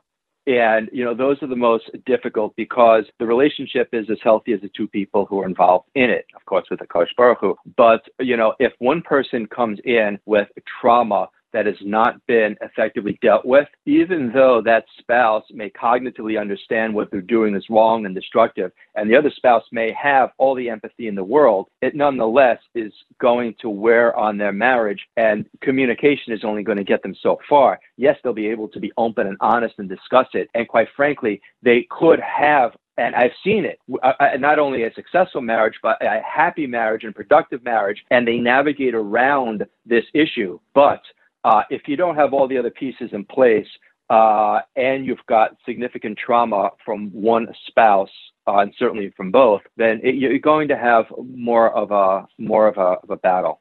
Uphill battle okay? Uh, yeah. an, interesting thing that that's coming to my mind now as we talk about a successful marriage is is is having a happy marriage is that the same as having a successful marriage? In, in other words what should be the goal? Is the goal to not fight, to resolve disagreements. That's more managing on the downside as opposed to focusing on happiness, which is the upside. So, do we equate happiness and success, successful marriage, happy marriage, successful marriage, or those different concepts? Uh, sure. Look, uh, you know, you, you, could probably ask a dozen different people and get different answers. You know, just intuitively, I would I would like to think that a successful marriage, you know, it's not a business partnership. If you want to avoid conflict, you know, you could just uh, avoid conversation. But that's not a happy marriage. Uh, it, it's not a, a, successful and happy marriage isn't one that's frictionless. To the contrary, it's one that has opposing views, differing views, you know, individual perspectives. That's what lends dimensions and beauty and variety to marriage. The key always is how do you resolve them in a productive and healthy way? You know, I tell couples this all the time that come to me uh, before they get married, and you know, it's not so much about how often they disagree. It's about how they navigate that disagreement when it comes up because you can have a disagreement once every 6 months but if you're not able to successfully navigate it where you know the other each person may feel invalidated or belittled or blamed the marriage is is on a difficult trajectory. But you could also have a little disagreements about how you see the world uh, what you want to do dozens of times throughout the day. But if each person is able to empathize with the other validate where they're coming from try and see through their perspective then the marriage becomes enriched as a process of it. So it's not about seeing the world differently. It's not about having disagreements. It's about being able to resolve them in a responsible way. I, I remember, I think I remember a Dvar Torah that I heard, I think from Rabbi Frand, and he was talking about when when Yaakov Avinu sent Yosef to go check on his brothers. They were out with with the tzon, and he says, uh, I don't remember the exact passage. It says you should check on on the uh, on the peace between the tzon. You know what's going on the the uh, w- with the flock and the herd. And he says, what does that mean? What's the message to Yaakov of Yaakov to Yosef? And he says the message was that there are two types of civility and peace. There's the peace that flocks, that sheep have between each other and their civility is not that they have harmony and they get along and they're having something positive, but they're not fighting. And the message from Yaakov Avinu was that uh, that may be the achva, the relationship that you have with your brothers. You're trying not to fight, but we're supposed to have something much more than that. The upside of having a positive relationship, not just not fighting, but having a bond as brothers should. So I, I think that's probably what you're saying. That's beautiful. That's very beautiful, for sure. For sure. Look, you know, there are plenty of people I don't argue with. I just don't know them. but the ones in my Amos, the ones I interact with, you know, when you have to, by the way, we all have to deal with difficult people, you duck and dodge and navigate those relationships as responsibly as you can. And sometimes it behooves us to stay out of uh, harm's way. At the same time, you know, that relationship is never going to grow uh, it's never going to become closer. It's never going to be the point where we increase connection by avoiding each other and by avoiding conversation. Right, right. So, what happens when when a, a, couple comes to you, or, or more more likely in this situation, one spouse comes to you that wants to work on the relationship, and the other other one doesn't seem to care, doesn't want to put in the effort, or there are ways to try to uh, progress with that relationship, or if one doesn't have interest, are we uh, just going to have an insurmountable challenge there? Right, it's a good question. What I've learned is that one side of a story is just is half a story. Uh, so you know, the spouse comes to you and says, you know, you know, my husband or my wife, she does this, he does this, and it's too easy for the therapist to sort of, you know, listen and believe what this person is saying. Now, we're not saying that this person is lying. We all have our own perspective. We have our own lens. But you know, it, to go ahead and to give to, to give advice to somebody without getting a full picture. Um, and sometimes you, you, you, you can't, you don't have the full picture, but without trying to garner more information can be reckless because you know you, you're you're telling this person maybe what they should or shouldn't be doing based on this person's perspective, which may or may not resemble reality. Uh, so you know if you're just getting one side of the story, what I'd like to do first is you know try to speak to as many people, obviously with their permission as I can. Sometimes the the other spouse, sometimes, you know, anyone that may know the situation. And you'll see it just helps to round out your your information base. But let's assume that it's at face value where the person comes to you and says, My husband, my wife, they're just, I don't know, they're either apathetic or uh, there's no one home or they just do what they want and this and that. I encourage them really to just first optimize forget about changing your spouse forget about working on that. And it, it, you, you can by the way. People say you can't change other people. There are ways to do it but you'd have to be smart about it and you can't do it through force. You do it really ultimately from changing yourself and how you interact with somebody and that then de facto will change their behavior towards you. But what i try to do is help them to focus on what they can control. You know whether you're dealing with a pandemic or you're dealing with a spouse, the quickest way to make yourself crazy is to focus on all the things in your life that you have no control over. So I would say, you know, what is it that you you can do to improve the quality of the marriage? And I get, I granted that your spouse is, you know, only putting in 10%. What is it that you can do? What can you do to be more besimcha with your spouse? What can you do to enjoy a better quality relationship with your spouse? What can what can you not do that you know your spouse doesn't want you to do? And so um so if the person just begins to focus on what they can control, then we just see where we're at. And then we may find that quite frankly, I'd say that half the time they have a different relationship anyway. But once you sort of maximize what they're able to do, that's when we begin to sort of go to the next level and say, okay, fine. Now let's see how we can responsibly gain cooperation, more interaction, more interest from your spouse and take the relationship to a better level. Right. And on your point of if you hear just from one side, you're not hearing the full story. And uh, oftentimes when you hear from the second one, it's diametrically opposed to the first one. I've experienced that many times um, when people have come to me with financial mediation issues and you hear from the first one and it's oh, horrific. The other person, it sounds right. like Right. And then the second one comes and you hear the diametrically opposed uh, view and you think the first one. So absolutely you have to hear everything as much as possible before even knowing how to proceed with, with the situation. T- tell me, Dr. Lieberman, what was the most gratifying situation you were consulted on when it came to a shalom bayis issue?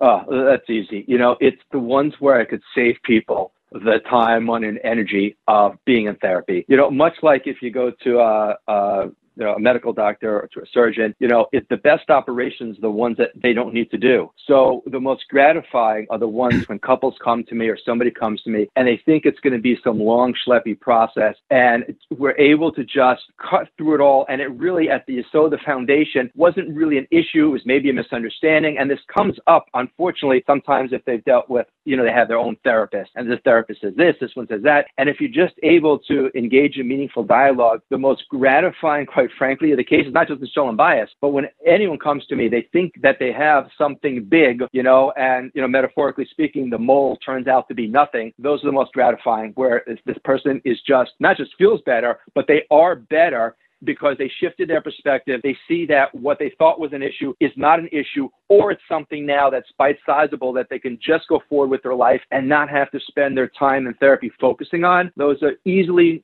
far and away, the most gratifying. Interesting. So, what we've been talking about shalom bayis, which, which uh, is two spouses. Two spouses, you have, have a husband and a wife. So, obviously, when you add in the issue of children, things become dramatically more complicated. So, what would you say you have seen as some of the challenges, complications when you add in children to a marriage that is having shalom bayis challenges?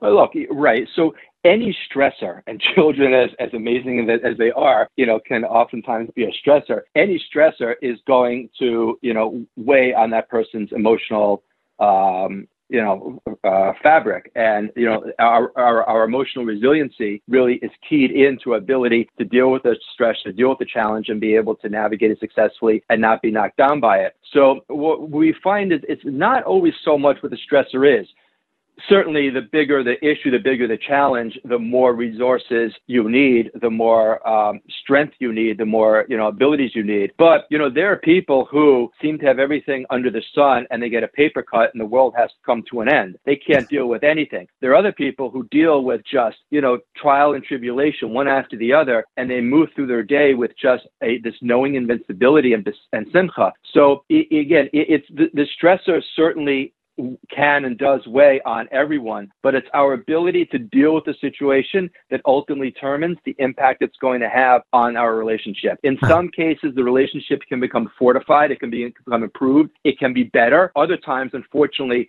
it's going to cause each spouse to sort of turn on one another because they just don't have the emotional strength to deal.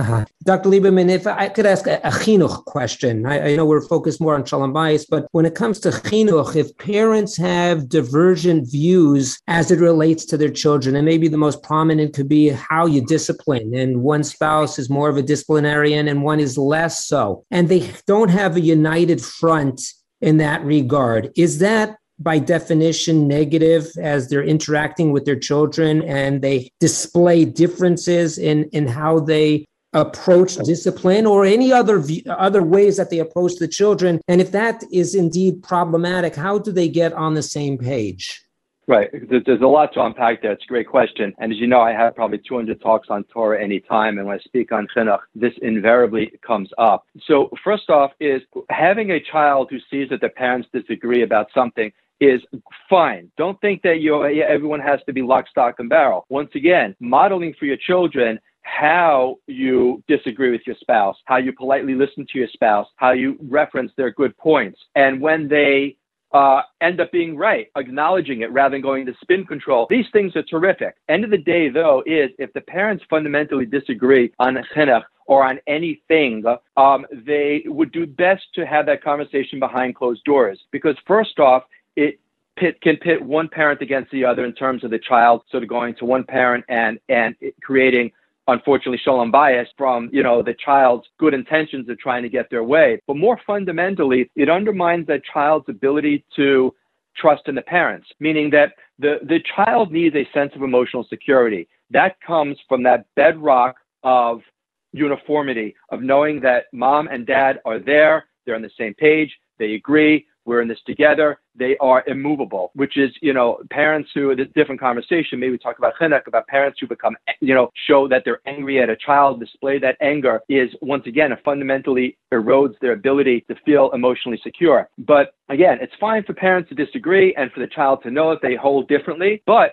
it's also good for children to know that say, you know what, this is important to daddy. And even though mommy sees a little bit differently, you know what, daddy asked the Rav, and this is what we say, and so on. This is what we're going to do. That's terrific. That's great. You know, let your child know that you didn't, you know, you don't always see eye to eye, but end of the day is whatever position you do present, it, particularly with something big, it should be unified and it should be besimcha. It shouldn't be like, you know what, your father always gets his way, so we're going to have to do this. Otherwise, it's going to be an argument. That erodes their emotional, uh, their emotional security, unbelievably so. Present a unified front. Let the child know that they are secure and that their parents are in, uh, are, are, are their parents are, are, are unified in terms of their perspective and their approach.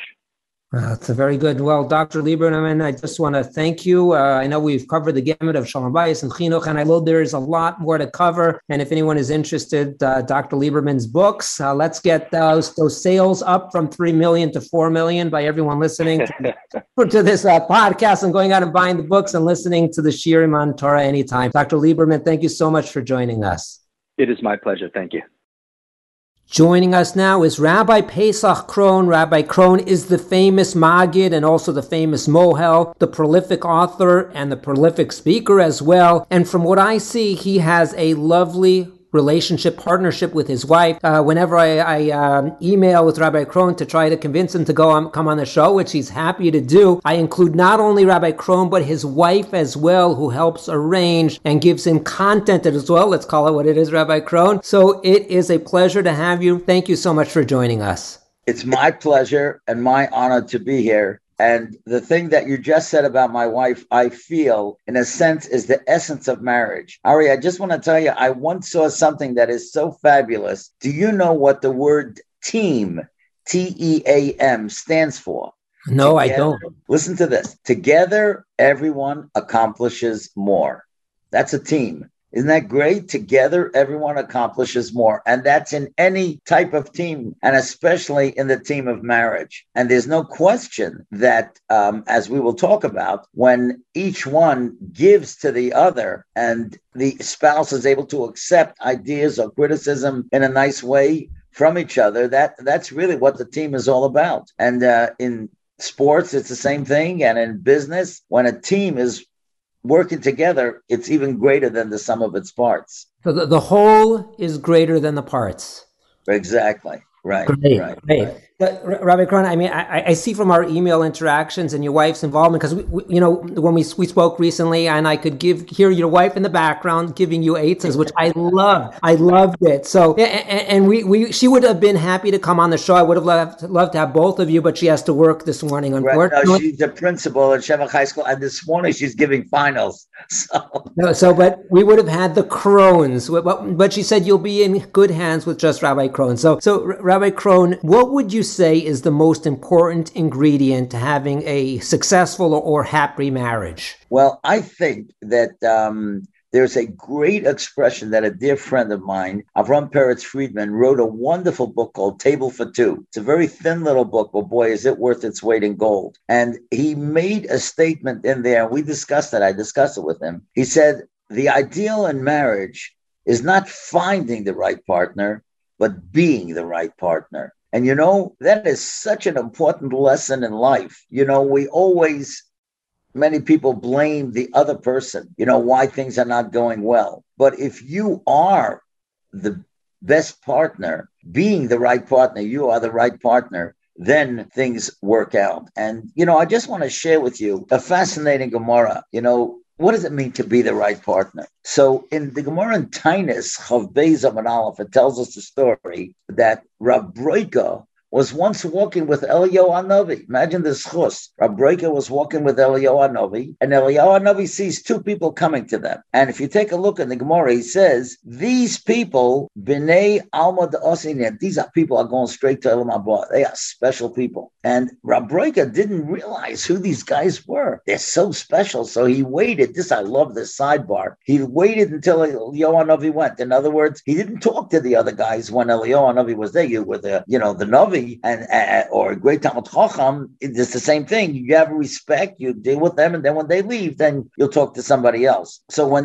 Eliyahu Navi left, he said, the guys, you know, Maya Vidatecha, what do you guys do? So listen to what they said, and we will see something so brilliant. They said, Inchi B'dichi we are happy people Mibadchinon atzivi. We make those that are depressed, we make them happy. And that's a great thing. As a matter of fact, you know, in the Hallelujahs, I once heard that uh, Rebbe said, um, Haroife lishvure leiv. Hashem has the capacity to heal the brokenhearted. And he said, what are the first letters of those words? Haroife is hey, lishvure lamed, leiv lamed, hallel. That's the biggest praise you could say on somebody that they are haroife l'shvure leiv. They can walk into a room and put their arm around somebody and make that person feel good. And we know that today, in the last year and a half, of course, you know, with COVID and everything that surrounds it, there have been many, many broken-hearted people. And if you could be that haroife l'shvure leiv, that's fabulous. And that's what they did. They were mibatchinon atzivi. They made the people that was sad, they made them happy. But watch what the Me'am says, which is absolutely brilliant. The Me'am if anybody wants to look it up, is in Dvarim Kovches, Pasek Mem Zayin. And he says like this, what did they answer? They, he asked them, what do you do? They had a caveat. They said, Inchi. We are happy people. We make others happy. Why didn't they just say, we make others happy? What was that caveat that they said, we are happy people? And listen what the Me'am writes. Bo'al comes to teach us. Adam if you want to make somebody else happy, your spouse happy, your kids happy, your employees happy, your students happy, you have to be happy. If they would be depressed, negative people, even if they wanted to make somebody else happy, they couldn't do that. So the idea is if you want to have a happy spouse and you're wondering why is your spouse not happy, you know something, you might have to look in the mirror. And when you see yourself, you'll realize, you know something? It's it's really you.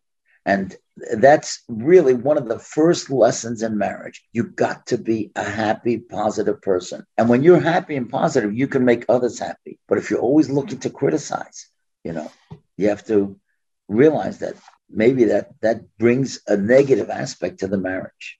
Right. So th- that's a very powerful Me'am Loez. Very powerful. If, if you want to be Mesameach, somebody else be Sameach yourself, be happy yourself. In, in that vein, it seems that we have a couple potentially conflicting chazals. I, I think almost on point of that. It says in Yavama Samach Beis, Tanu Rabbana, Oeves Ishto Kegufo, if you really love your wife like yourself, and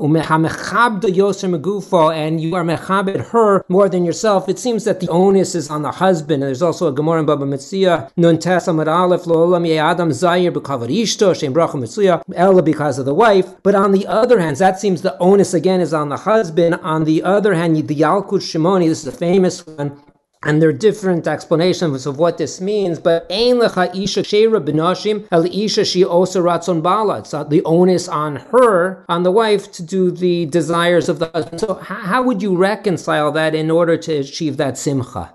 I think that's a great question. And I think the answer is two words, and we'll elaborate on these two words. When Hashem said that he wanted to make a partner for Adam Arishain, he said, Eseloi Ezer Kenegdai.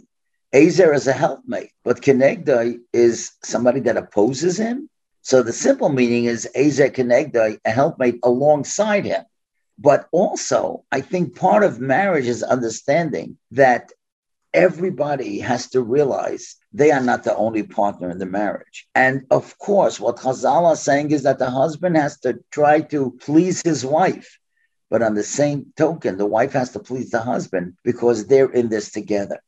As a matter of fact, I'll show you something so beautiful. You know, there's a fabulous book. It's one of my favorite books from ArtScroll, besides the Maggid books, of course. But there's a great book, and it's called The Wisdom of the Hebrew Alphabet. And Rabbi Munk wrote that book. And it is so brilliant. Every page, every page, you can learn something about the Hebrew alphabet. It really is a must have.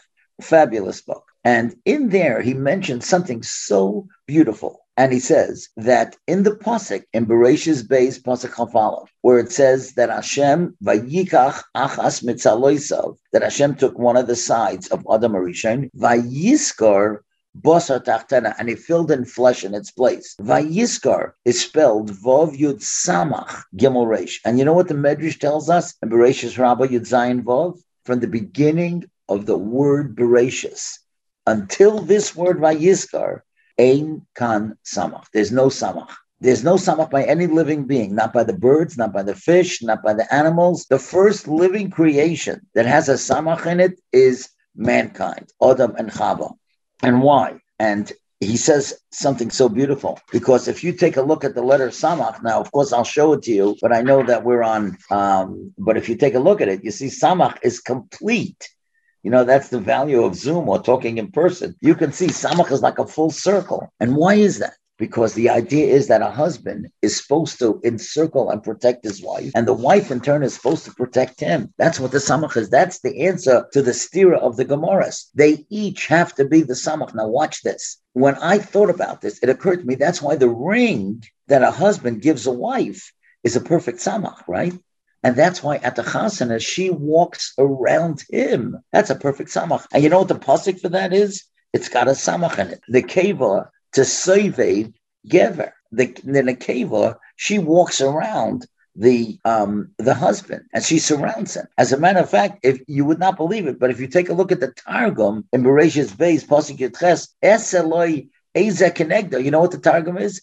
Esel Samach. It's a Samach. It's beautiful. That's the Isaac and And my Mechut and Freddie Pfeiffer in Montreal's Zagazon, um, he had a father, Euro Pfeiffer, who said something so amazing. He said, Isaac and is Begamatria 360. That's a perfect circle, 360 degrees. So Eza Kenegda, it all ties together. In other words, there's no question that the husband has to worship his wife and try to do whatever she he can for her. But on the other hand, she has to do the same thing to him. That's what the Eza Kenegda. It's alongside, but it's an Eza, it's a helpmate. It can't be one-sided. If it's one-sided, it's gonna fall. That's it's very beautiful. Side. That's very beautiful. Now, now, it, it sounds like that's the ideal. The samach, it's rounded, it's not jagged, it's smooth. That's what you're saying. It's right. smooth, but but lemaisa practically in life, everything doesn't always go so smoothly. Uh, things can get jagged, barbed.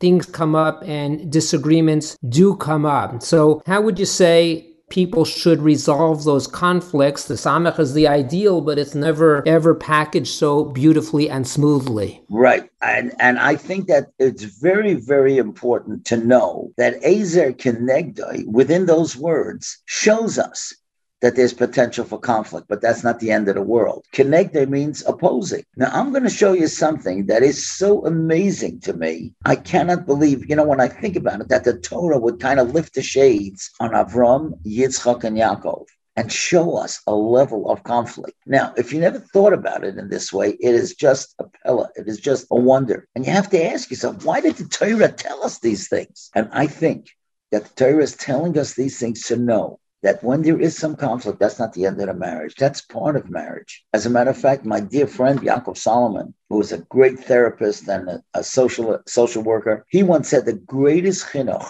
for your children's marriage is that you should have a good marriage.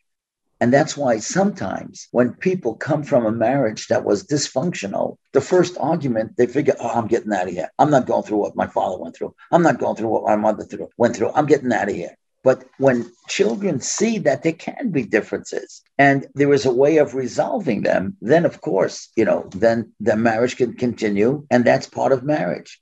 Don't forget, we're not allowed to marry our sisters. We're not allowed to marry our brothers. Wouldn't that be the greatest? We came from the same house. There'd be no conflict. We got the same ideas. No, no, no. There's an Azer and there's a connector. And then Labosar Echad, Rashi says, in the child, they're a Echad, not between them. When they create that new idea together, that's really what it's all about. There's input from both. But let's watch something. You know, I'm going to show you something about Avram and Sarah. Now we know that they had some conflict, right? Avram wanted Yishmael to stay in the house. Sarah wanted him out because she was afraid that he would influence Yitzchak. Avram. Avram, Hashem says to Avram, Bereshis Chafal of Yud Beis, Al Yeira be'enecha alan Avram. Don't feel bad about them. Kol asher toimer elecha Sarah shema b'koila. I know you're arguing with her, and I know that she wants him out, and you want him in because you you're the greatest, you're the cure professional, number one, right? So you figure you're gonna you're gonna save him. But you know something? No, sir, you're out. You're wrong. And Rashi says, "Because ruach she had ruach hakodesh lamdenu Sarah shehoya Avram tofel l'Sarah benavias." Can you believe that? That Sarah was a greater neviah than Avram was a navi.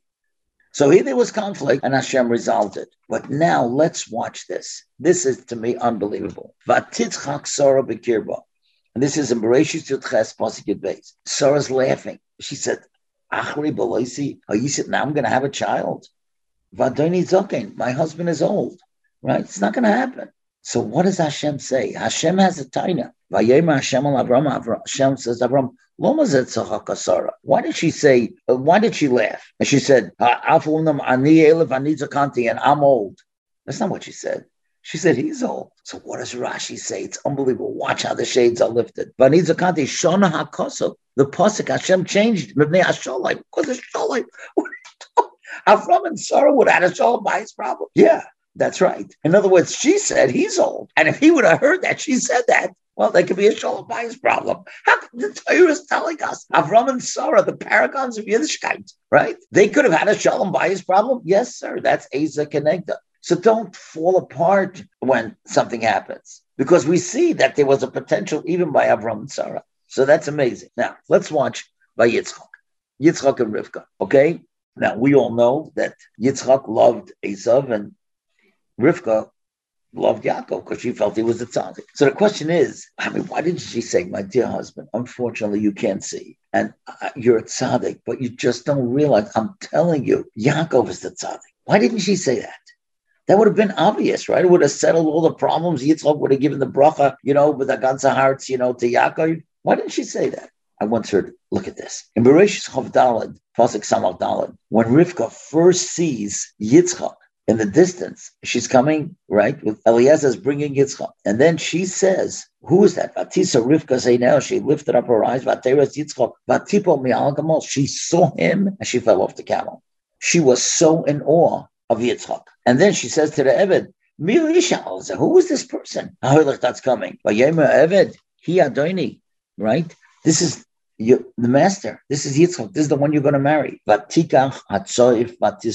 took the veil and she covered herself. She couldn't even look at him. So she was in awe of him. Now, let's watch what the Netziv writes in Bereshis Choftal and Samachay. She took the veil and put it over her head. Miroiv pachad ubusha. She was so afraid. She was so in awe of him. Now, listen what he writes. V'loy im Yitzchak her relationship with Yitzchak was not like Sarah im Avram or Rachel im Yaakov. Asher b'Yoslam Isaac if they had a certain objection, so then they they wouldn't have minded seeing something, saying something. If Rachel felt, as we're going to see in a few minutes, that she had a time on Yaakov, she was able to say it. Sarah felt she had something Avram against that, but she could say. Rivka couldn't say it. Rivka couldn't say it. Why is the Torah telling us that? Because that's not the ideal. The ideal is that it should be an open marriage. But over here it wasn't because she was so in awe of him. That's what the Netziv is telling us. And by Yaakov, and is so painful to talk about, Rachel didn't have children, right? And she says, give me children. And Vayichar Af Yaakov Barocha in Bereshis Lam and Posik Beis. What am I instead of God? You know, I have children, but you don't have children. So that's Hashem. You have to go down to Hashem. What do you want from me? So the Medrash tells us, Bereshis Rabbah Ayin Aleph Zion, and the Ramban brings it. Hashem says to him, That's how you talk to people that are unfortunate. So by Avram and Sarah, there was could have been a shalom bayis problem. By Yitzchak and Rivka, you see that it wasn't an open relationship. And by Yaakov, he said something, and the Medrash says he was punished for that. That's what Asa Connector is. Hang in there. Arguments happen, difference there. Now, of course, they were a million times greater than us, and their arguments and differences were much different than ours. But just remember, that's what it's all about.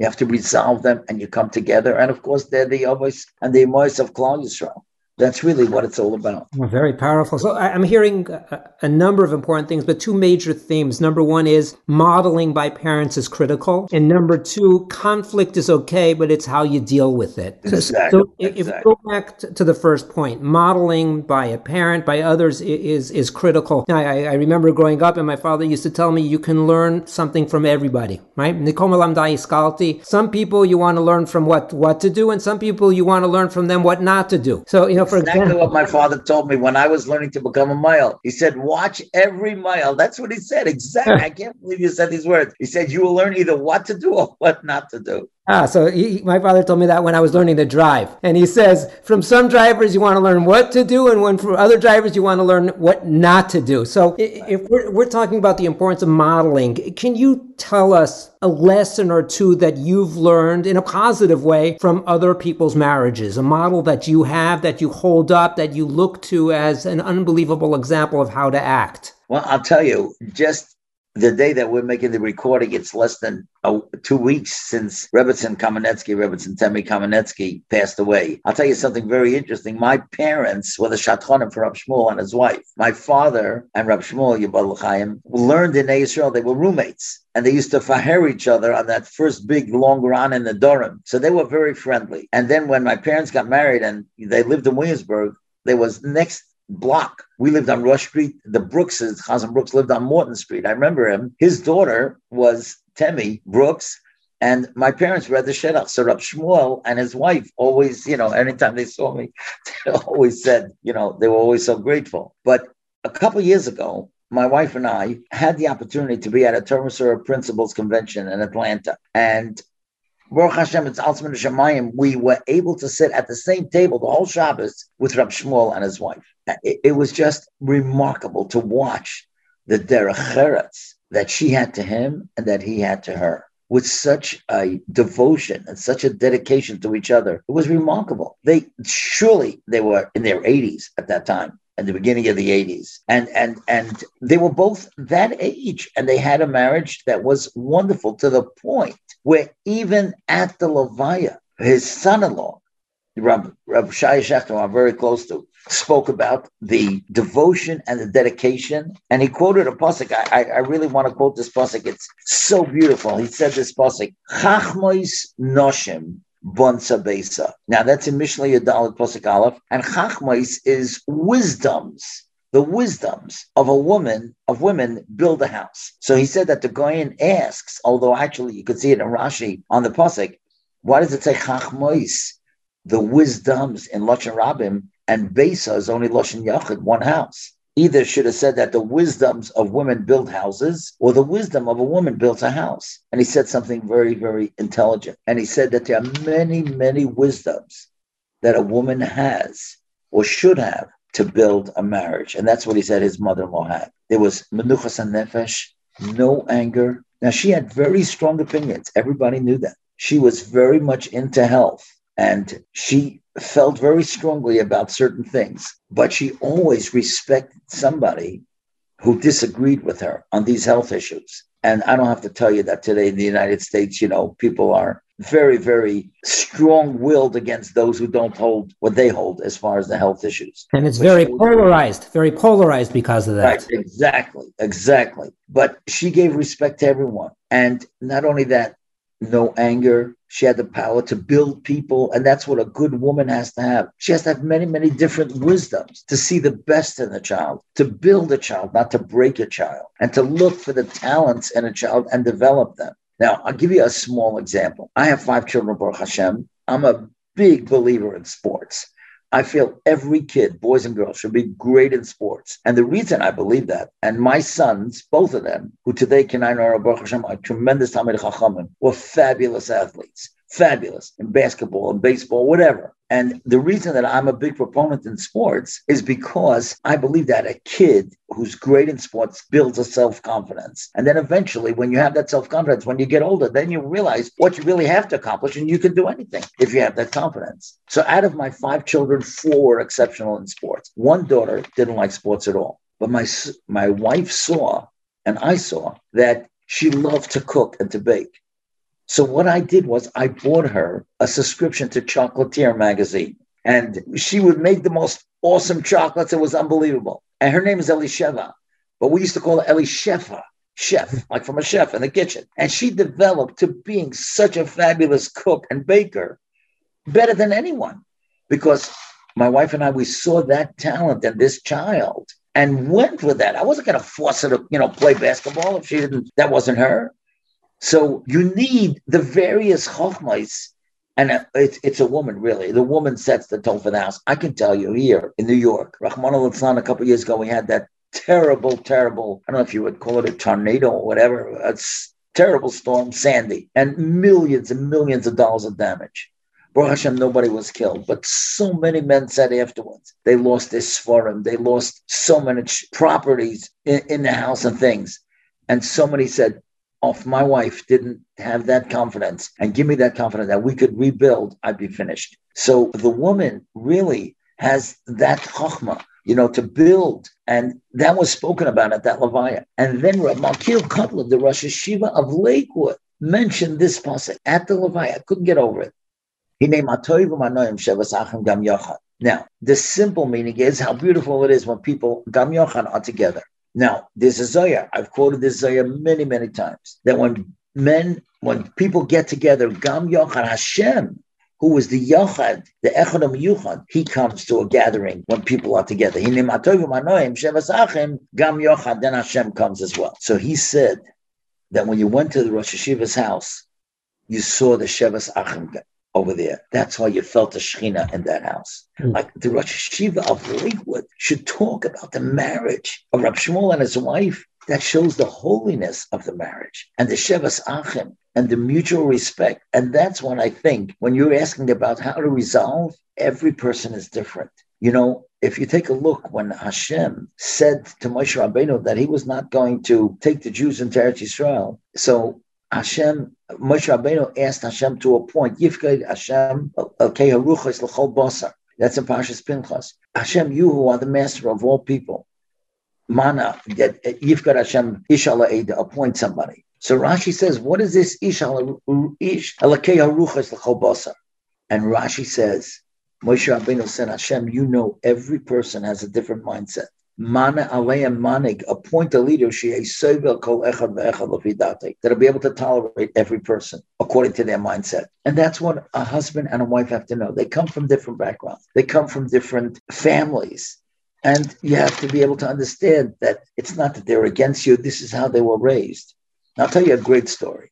You know, you mentioned my wife right in the beginning it's amazing how you picked up that how capable she is at, and things like that. I want to tell you a great story. I didn't ask my kids if I could say the story, so I won't tell you which one it was. But I have a son. Not Ali Shaba. What? Not Elisheva. No. Not Ali. Not Ali. yeah. So they were living in Eretz Yisrael, and they were living in this apartment, and um, in the kitchen or whatever, there were like three bulbs in the uh, lighting fixture that they had in the kitchen, and one of them went out Nobody changed it. The second one went out. And finally, my daughter in law said to my son, my daughter in law said to my son, Don't you think you should fix the light bulb, change the light bulb? He said, I should change the light bulb. Isn't that what you do? Now, where did he get that from? Because my my house, my wife, all those things. So she grew up in a normal house, right? Where the husband does all these things. he grew up in my house where I don't do anything except speak and write and do brisket or whatever. And she does everything. And I think that that's, you know, so it's you know, obviously, you know, she's waiting for him to fix a light bulb and he's waiting for her to do it because not that they had anything against each other, because that's what that's how they grew up. And you know, and I'll tell you another thing also. I think what's very important is that when a man and a woman see the talents that each other have, they should go with it. Now, when my father passed away, I was only 21. And so I, I can't say I raised, but you know, I I took care of my mother. I did the finances in the house because I, you know, I, I was a male at, already at 21 and, you know, supporting my mother, my brothers and sisters. When I got married, I realized my wife is a math major. You know, she she knows math cold. So I'm going to do the checkbook. She should do it. She can do it and she loves doing it. So in most houses, I would imagine that the husband is the one who does the finances and the checks. But if she's the maven, go with it. Let her do it. Why not? Right, she right. feels proud of it. The only things that I do in the finances seriously, and we have a great, I do the tzedakahs. All the tzedakah I do. The Maisa Cheshbon that we do is all mine. Even when she will give my tzedakah, she'll always tell me what she gave so that I can keep the Maisa Cheshbon. That's what I do. But otherwise, you know, so then that's, you know, you recognize the talents and you go with it. Right. So each couple has to figure out the strengths and, and weaknesses, exactly. and what works for one is not going to work for the other, which actually exactly. Leads exactly. to my final question for you. It seems that things have become more challenging nowadays. You know, unfortunately, we have an increase in divorce, unhappy marriages. So why do you think that is? And based on that, what advice do you have for the younger generation? I can just tell you what you are saying is so true and it is so heartbreaking. Now, I'm involved in certain organizations. One of the organizations that I'm involved in is called Sister to Sister. Those are women that are nebach today single parents. Now, I'm not saying that every divorce that happened should not have happened. There's sometimes when it's just impossible when things are just impossible. And so I respect if somebody tells me that they're divorced, unless you really know both sides, you should never, ever, ever judge a single parent. That means you shouldn't judge a single man or a single woman because you don't know the whole story. I once heard a great expression from a dear friend of mine in California named Ephraim Shore. He once said, Every person that you meet is going through something that you know nothing about. Every person that you meet is going through something that you know nothing about. So when you meet a divorced party, whether it's the husband or the wife, you can't judge. You just can't judge. But one thing I will say that people have to work on a marriage. And if it means going to a Rav or going to a therapist, they have to do that. And you know, not everybody is willing to do that. I understand that because, you know, you look at other people, they seem so happy, and you figure, why can't I do that? And why can't my family be like that? Why can't I have the nachas? So it's an instant coffee generation, and there's no patience. We want instant gratification, and it just doesn't happen. It just doesn't happen. it, it is a process, and the process is not always easy. There's no question. It's not always easy. And I'm sure that there are times when a person thinks like, what in the world? What decision did I make here? But it's not the end of the world. That's the Eza Day. That's the Asa Kenegde. So there's no question, I think, that every person has to have either a Rav, a Rebbe, or Rosh Hashiva that they go to, that they would be able to ask. And like, for example, as I told you, you know that this morning I'm learning with from David Cohen. I've been learning with him Kenai Ara for decades. So he's my go-to person. But even Rab David has told me many, many times that when couples come to him, he's not a marriage counselor. So he will tell them after seeing them once or twice, but he won't see them more times again because he's not a marriage counselor. He'll tell them they have to go to therapy and then he'll advise them perhaps which therapist to go to. And there's nothing wrong. It used to be um, not a phobia. I'm not, uh, uh you know, like something like a negative thing if you had to go to a therapist. It's not like that. There are many, many from therapists, men and women. I'm dealing now with a young girl um, who her father wanted her to go to a certain male therapist, and she didn't want to go. And I was able to call Rabbi Babad from Relief, and he was able to recommend a few women. And this girl is now going to one of these women, and she is very, very happy. She feels that the lady understands her. And there's no question that these people are wonderful people. Many, many of them are so wonderful and caring. And, uh, you know, that's, that's really what it has to do. Right. Uh, Rabbi Krohn, I, I, do want to say uh, a lot of great aids from you. Now, typically I'd say somebody speaking party line or speak, speaking conceptually, but, but I see from the exposure that I've seen to you and your wife that you live what you say and that we that's your, your, words mean a tremendous amount based on on what i've seen. So yeshakayach and i really want to thank you for joining us here today. And i just want to add one more thing if i may okay? And this is from the rambam and hilchos tshuva perik yud halacha gimel. Now this to me is so startling. The Rambam says, what is the love that you're supposed to have, that dedication to Hashem? Sheyev as Hashem, Ava Gedola, Yisera Azam, oh, it should be so strong how you love Hashem. Until your heart, your nefesh, your soul is kishura, is tied to the Avas Hashem. And it looks as if you're almost lovesick. That's what he says. That's what the Rambam's lashon is. It's like the dedication and the commitment that a person has to a woman. And we all know one. We were all engaged, right? That's what we thought, right? Day and night, right? And that's what the Rambam says. He's thinking about her all the time. When he's sitting, when he's getting up. He can't get her out of his mind, right? That's the same thing how, in other words, the marriage, the love and the dedication and the commitment that we have in marriage, that's a stepping stone to show you how you're supposed to love Hashem. And then he writes, V'chol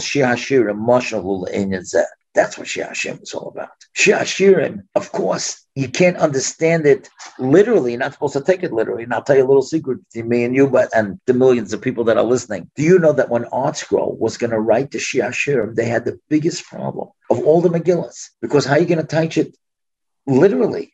It's very difficult. And Rab Gifter, so he was the one who gave them the chizuk. Meir Zlotowitz told me this many times. Rab Gifter told him, you got to do it, and you got to translate and show how it's a mushal for what the Chazal understood. Because Shiashim, we know, could be difficult, but that's what the Rambam is saying. Shiashim is a mushal, and marriage is a mushal.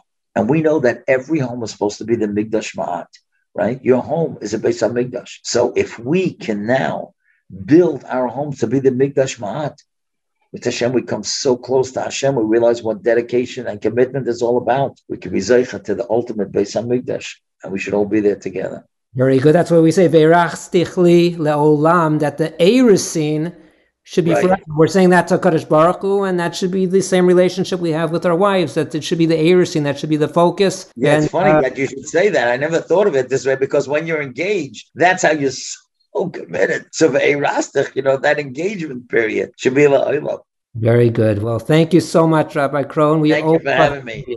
Really a pleasure. Atzlocha, Rabbi, anytime. Just give me a call.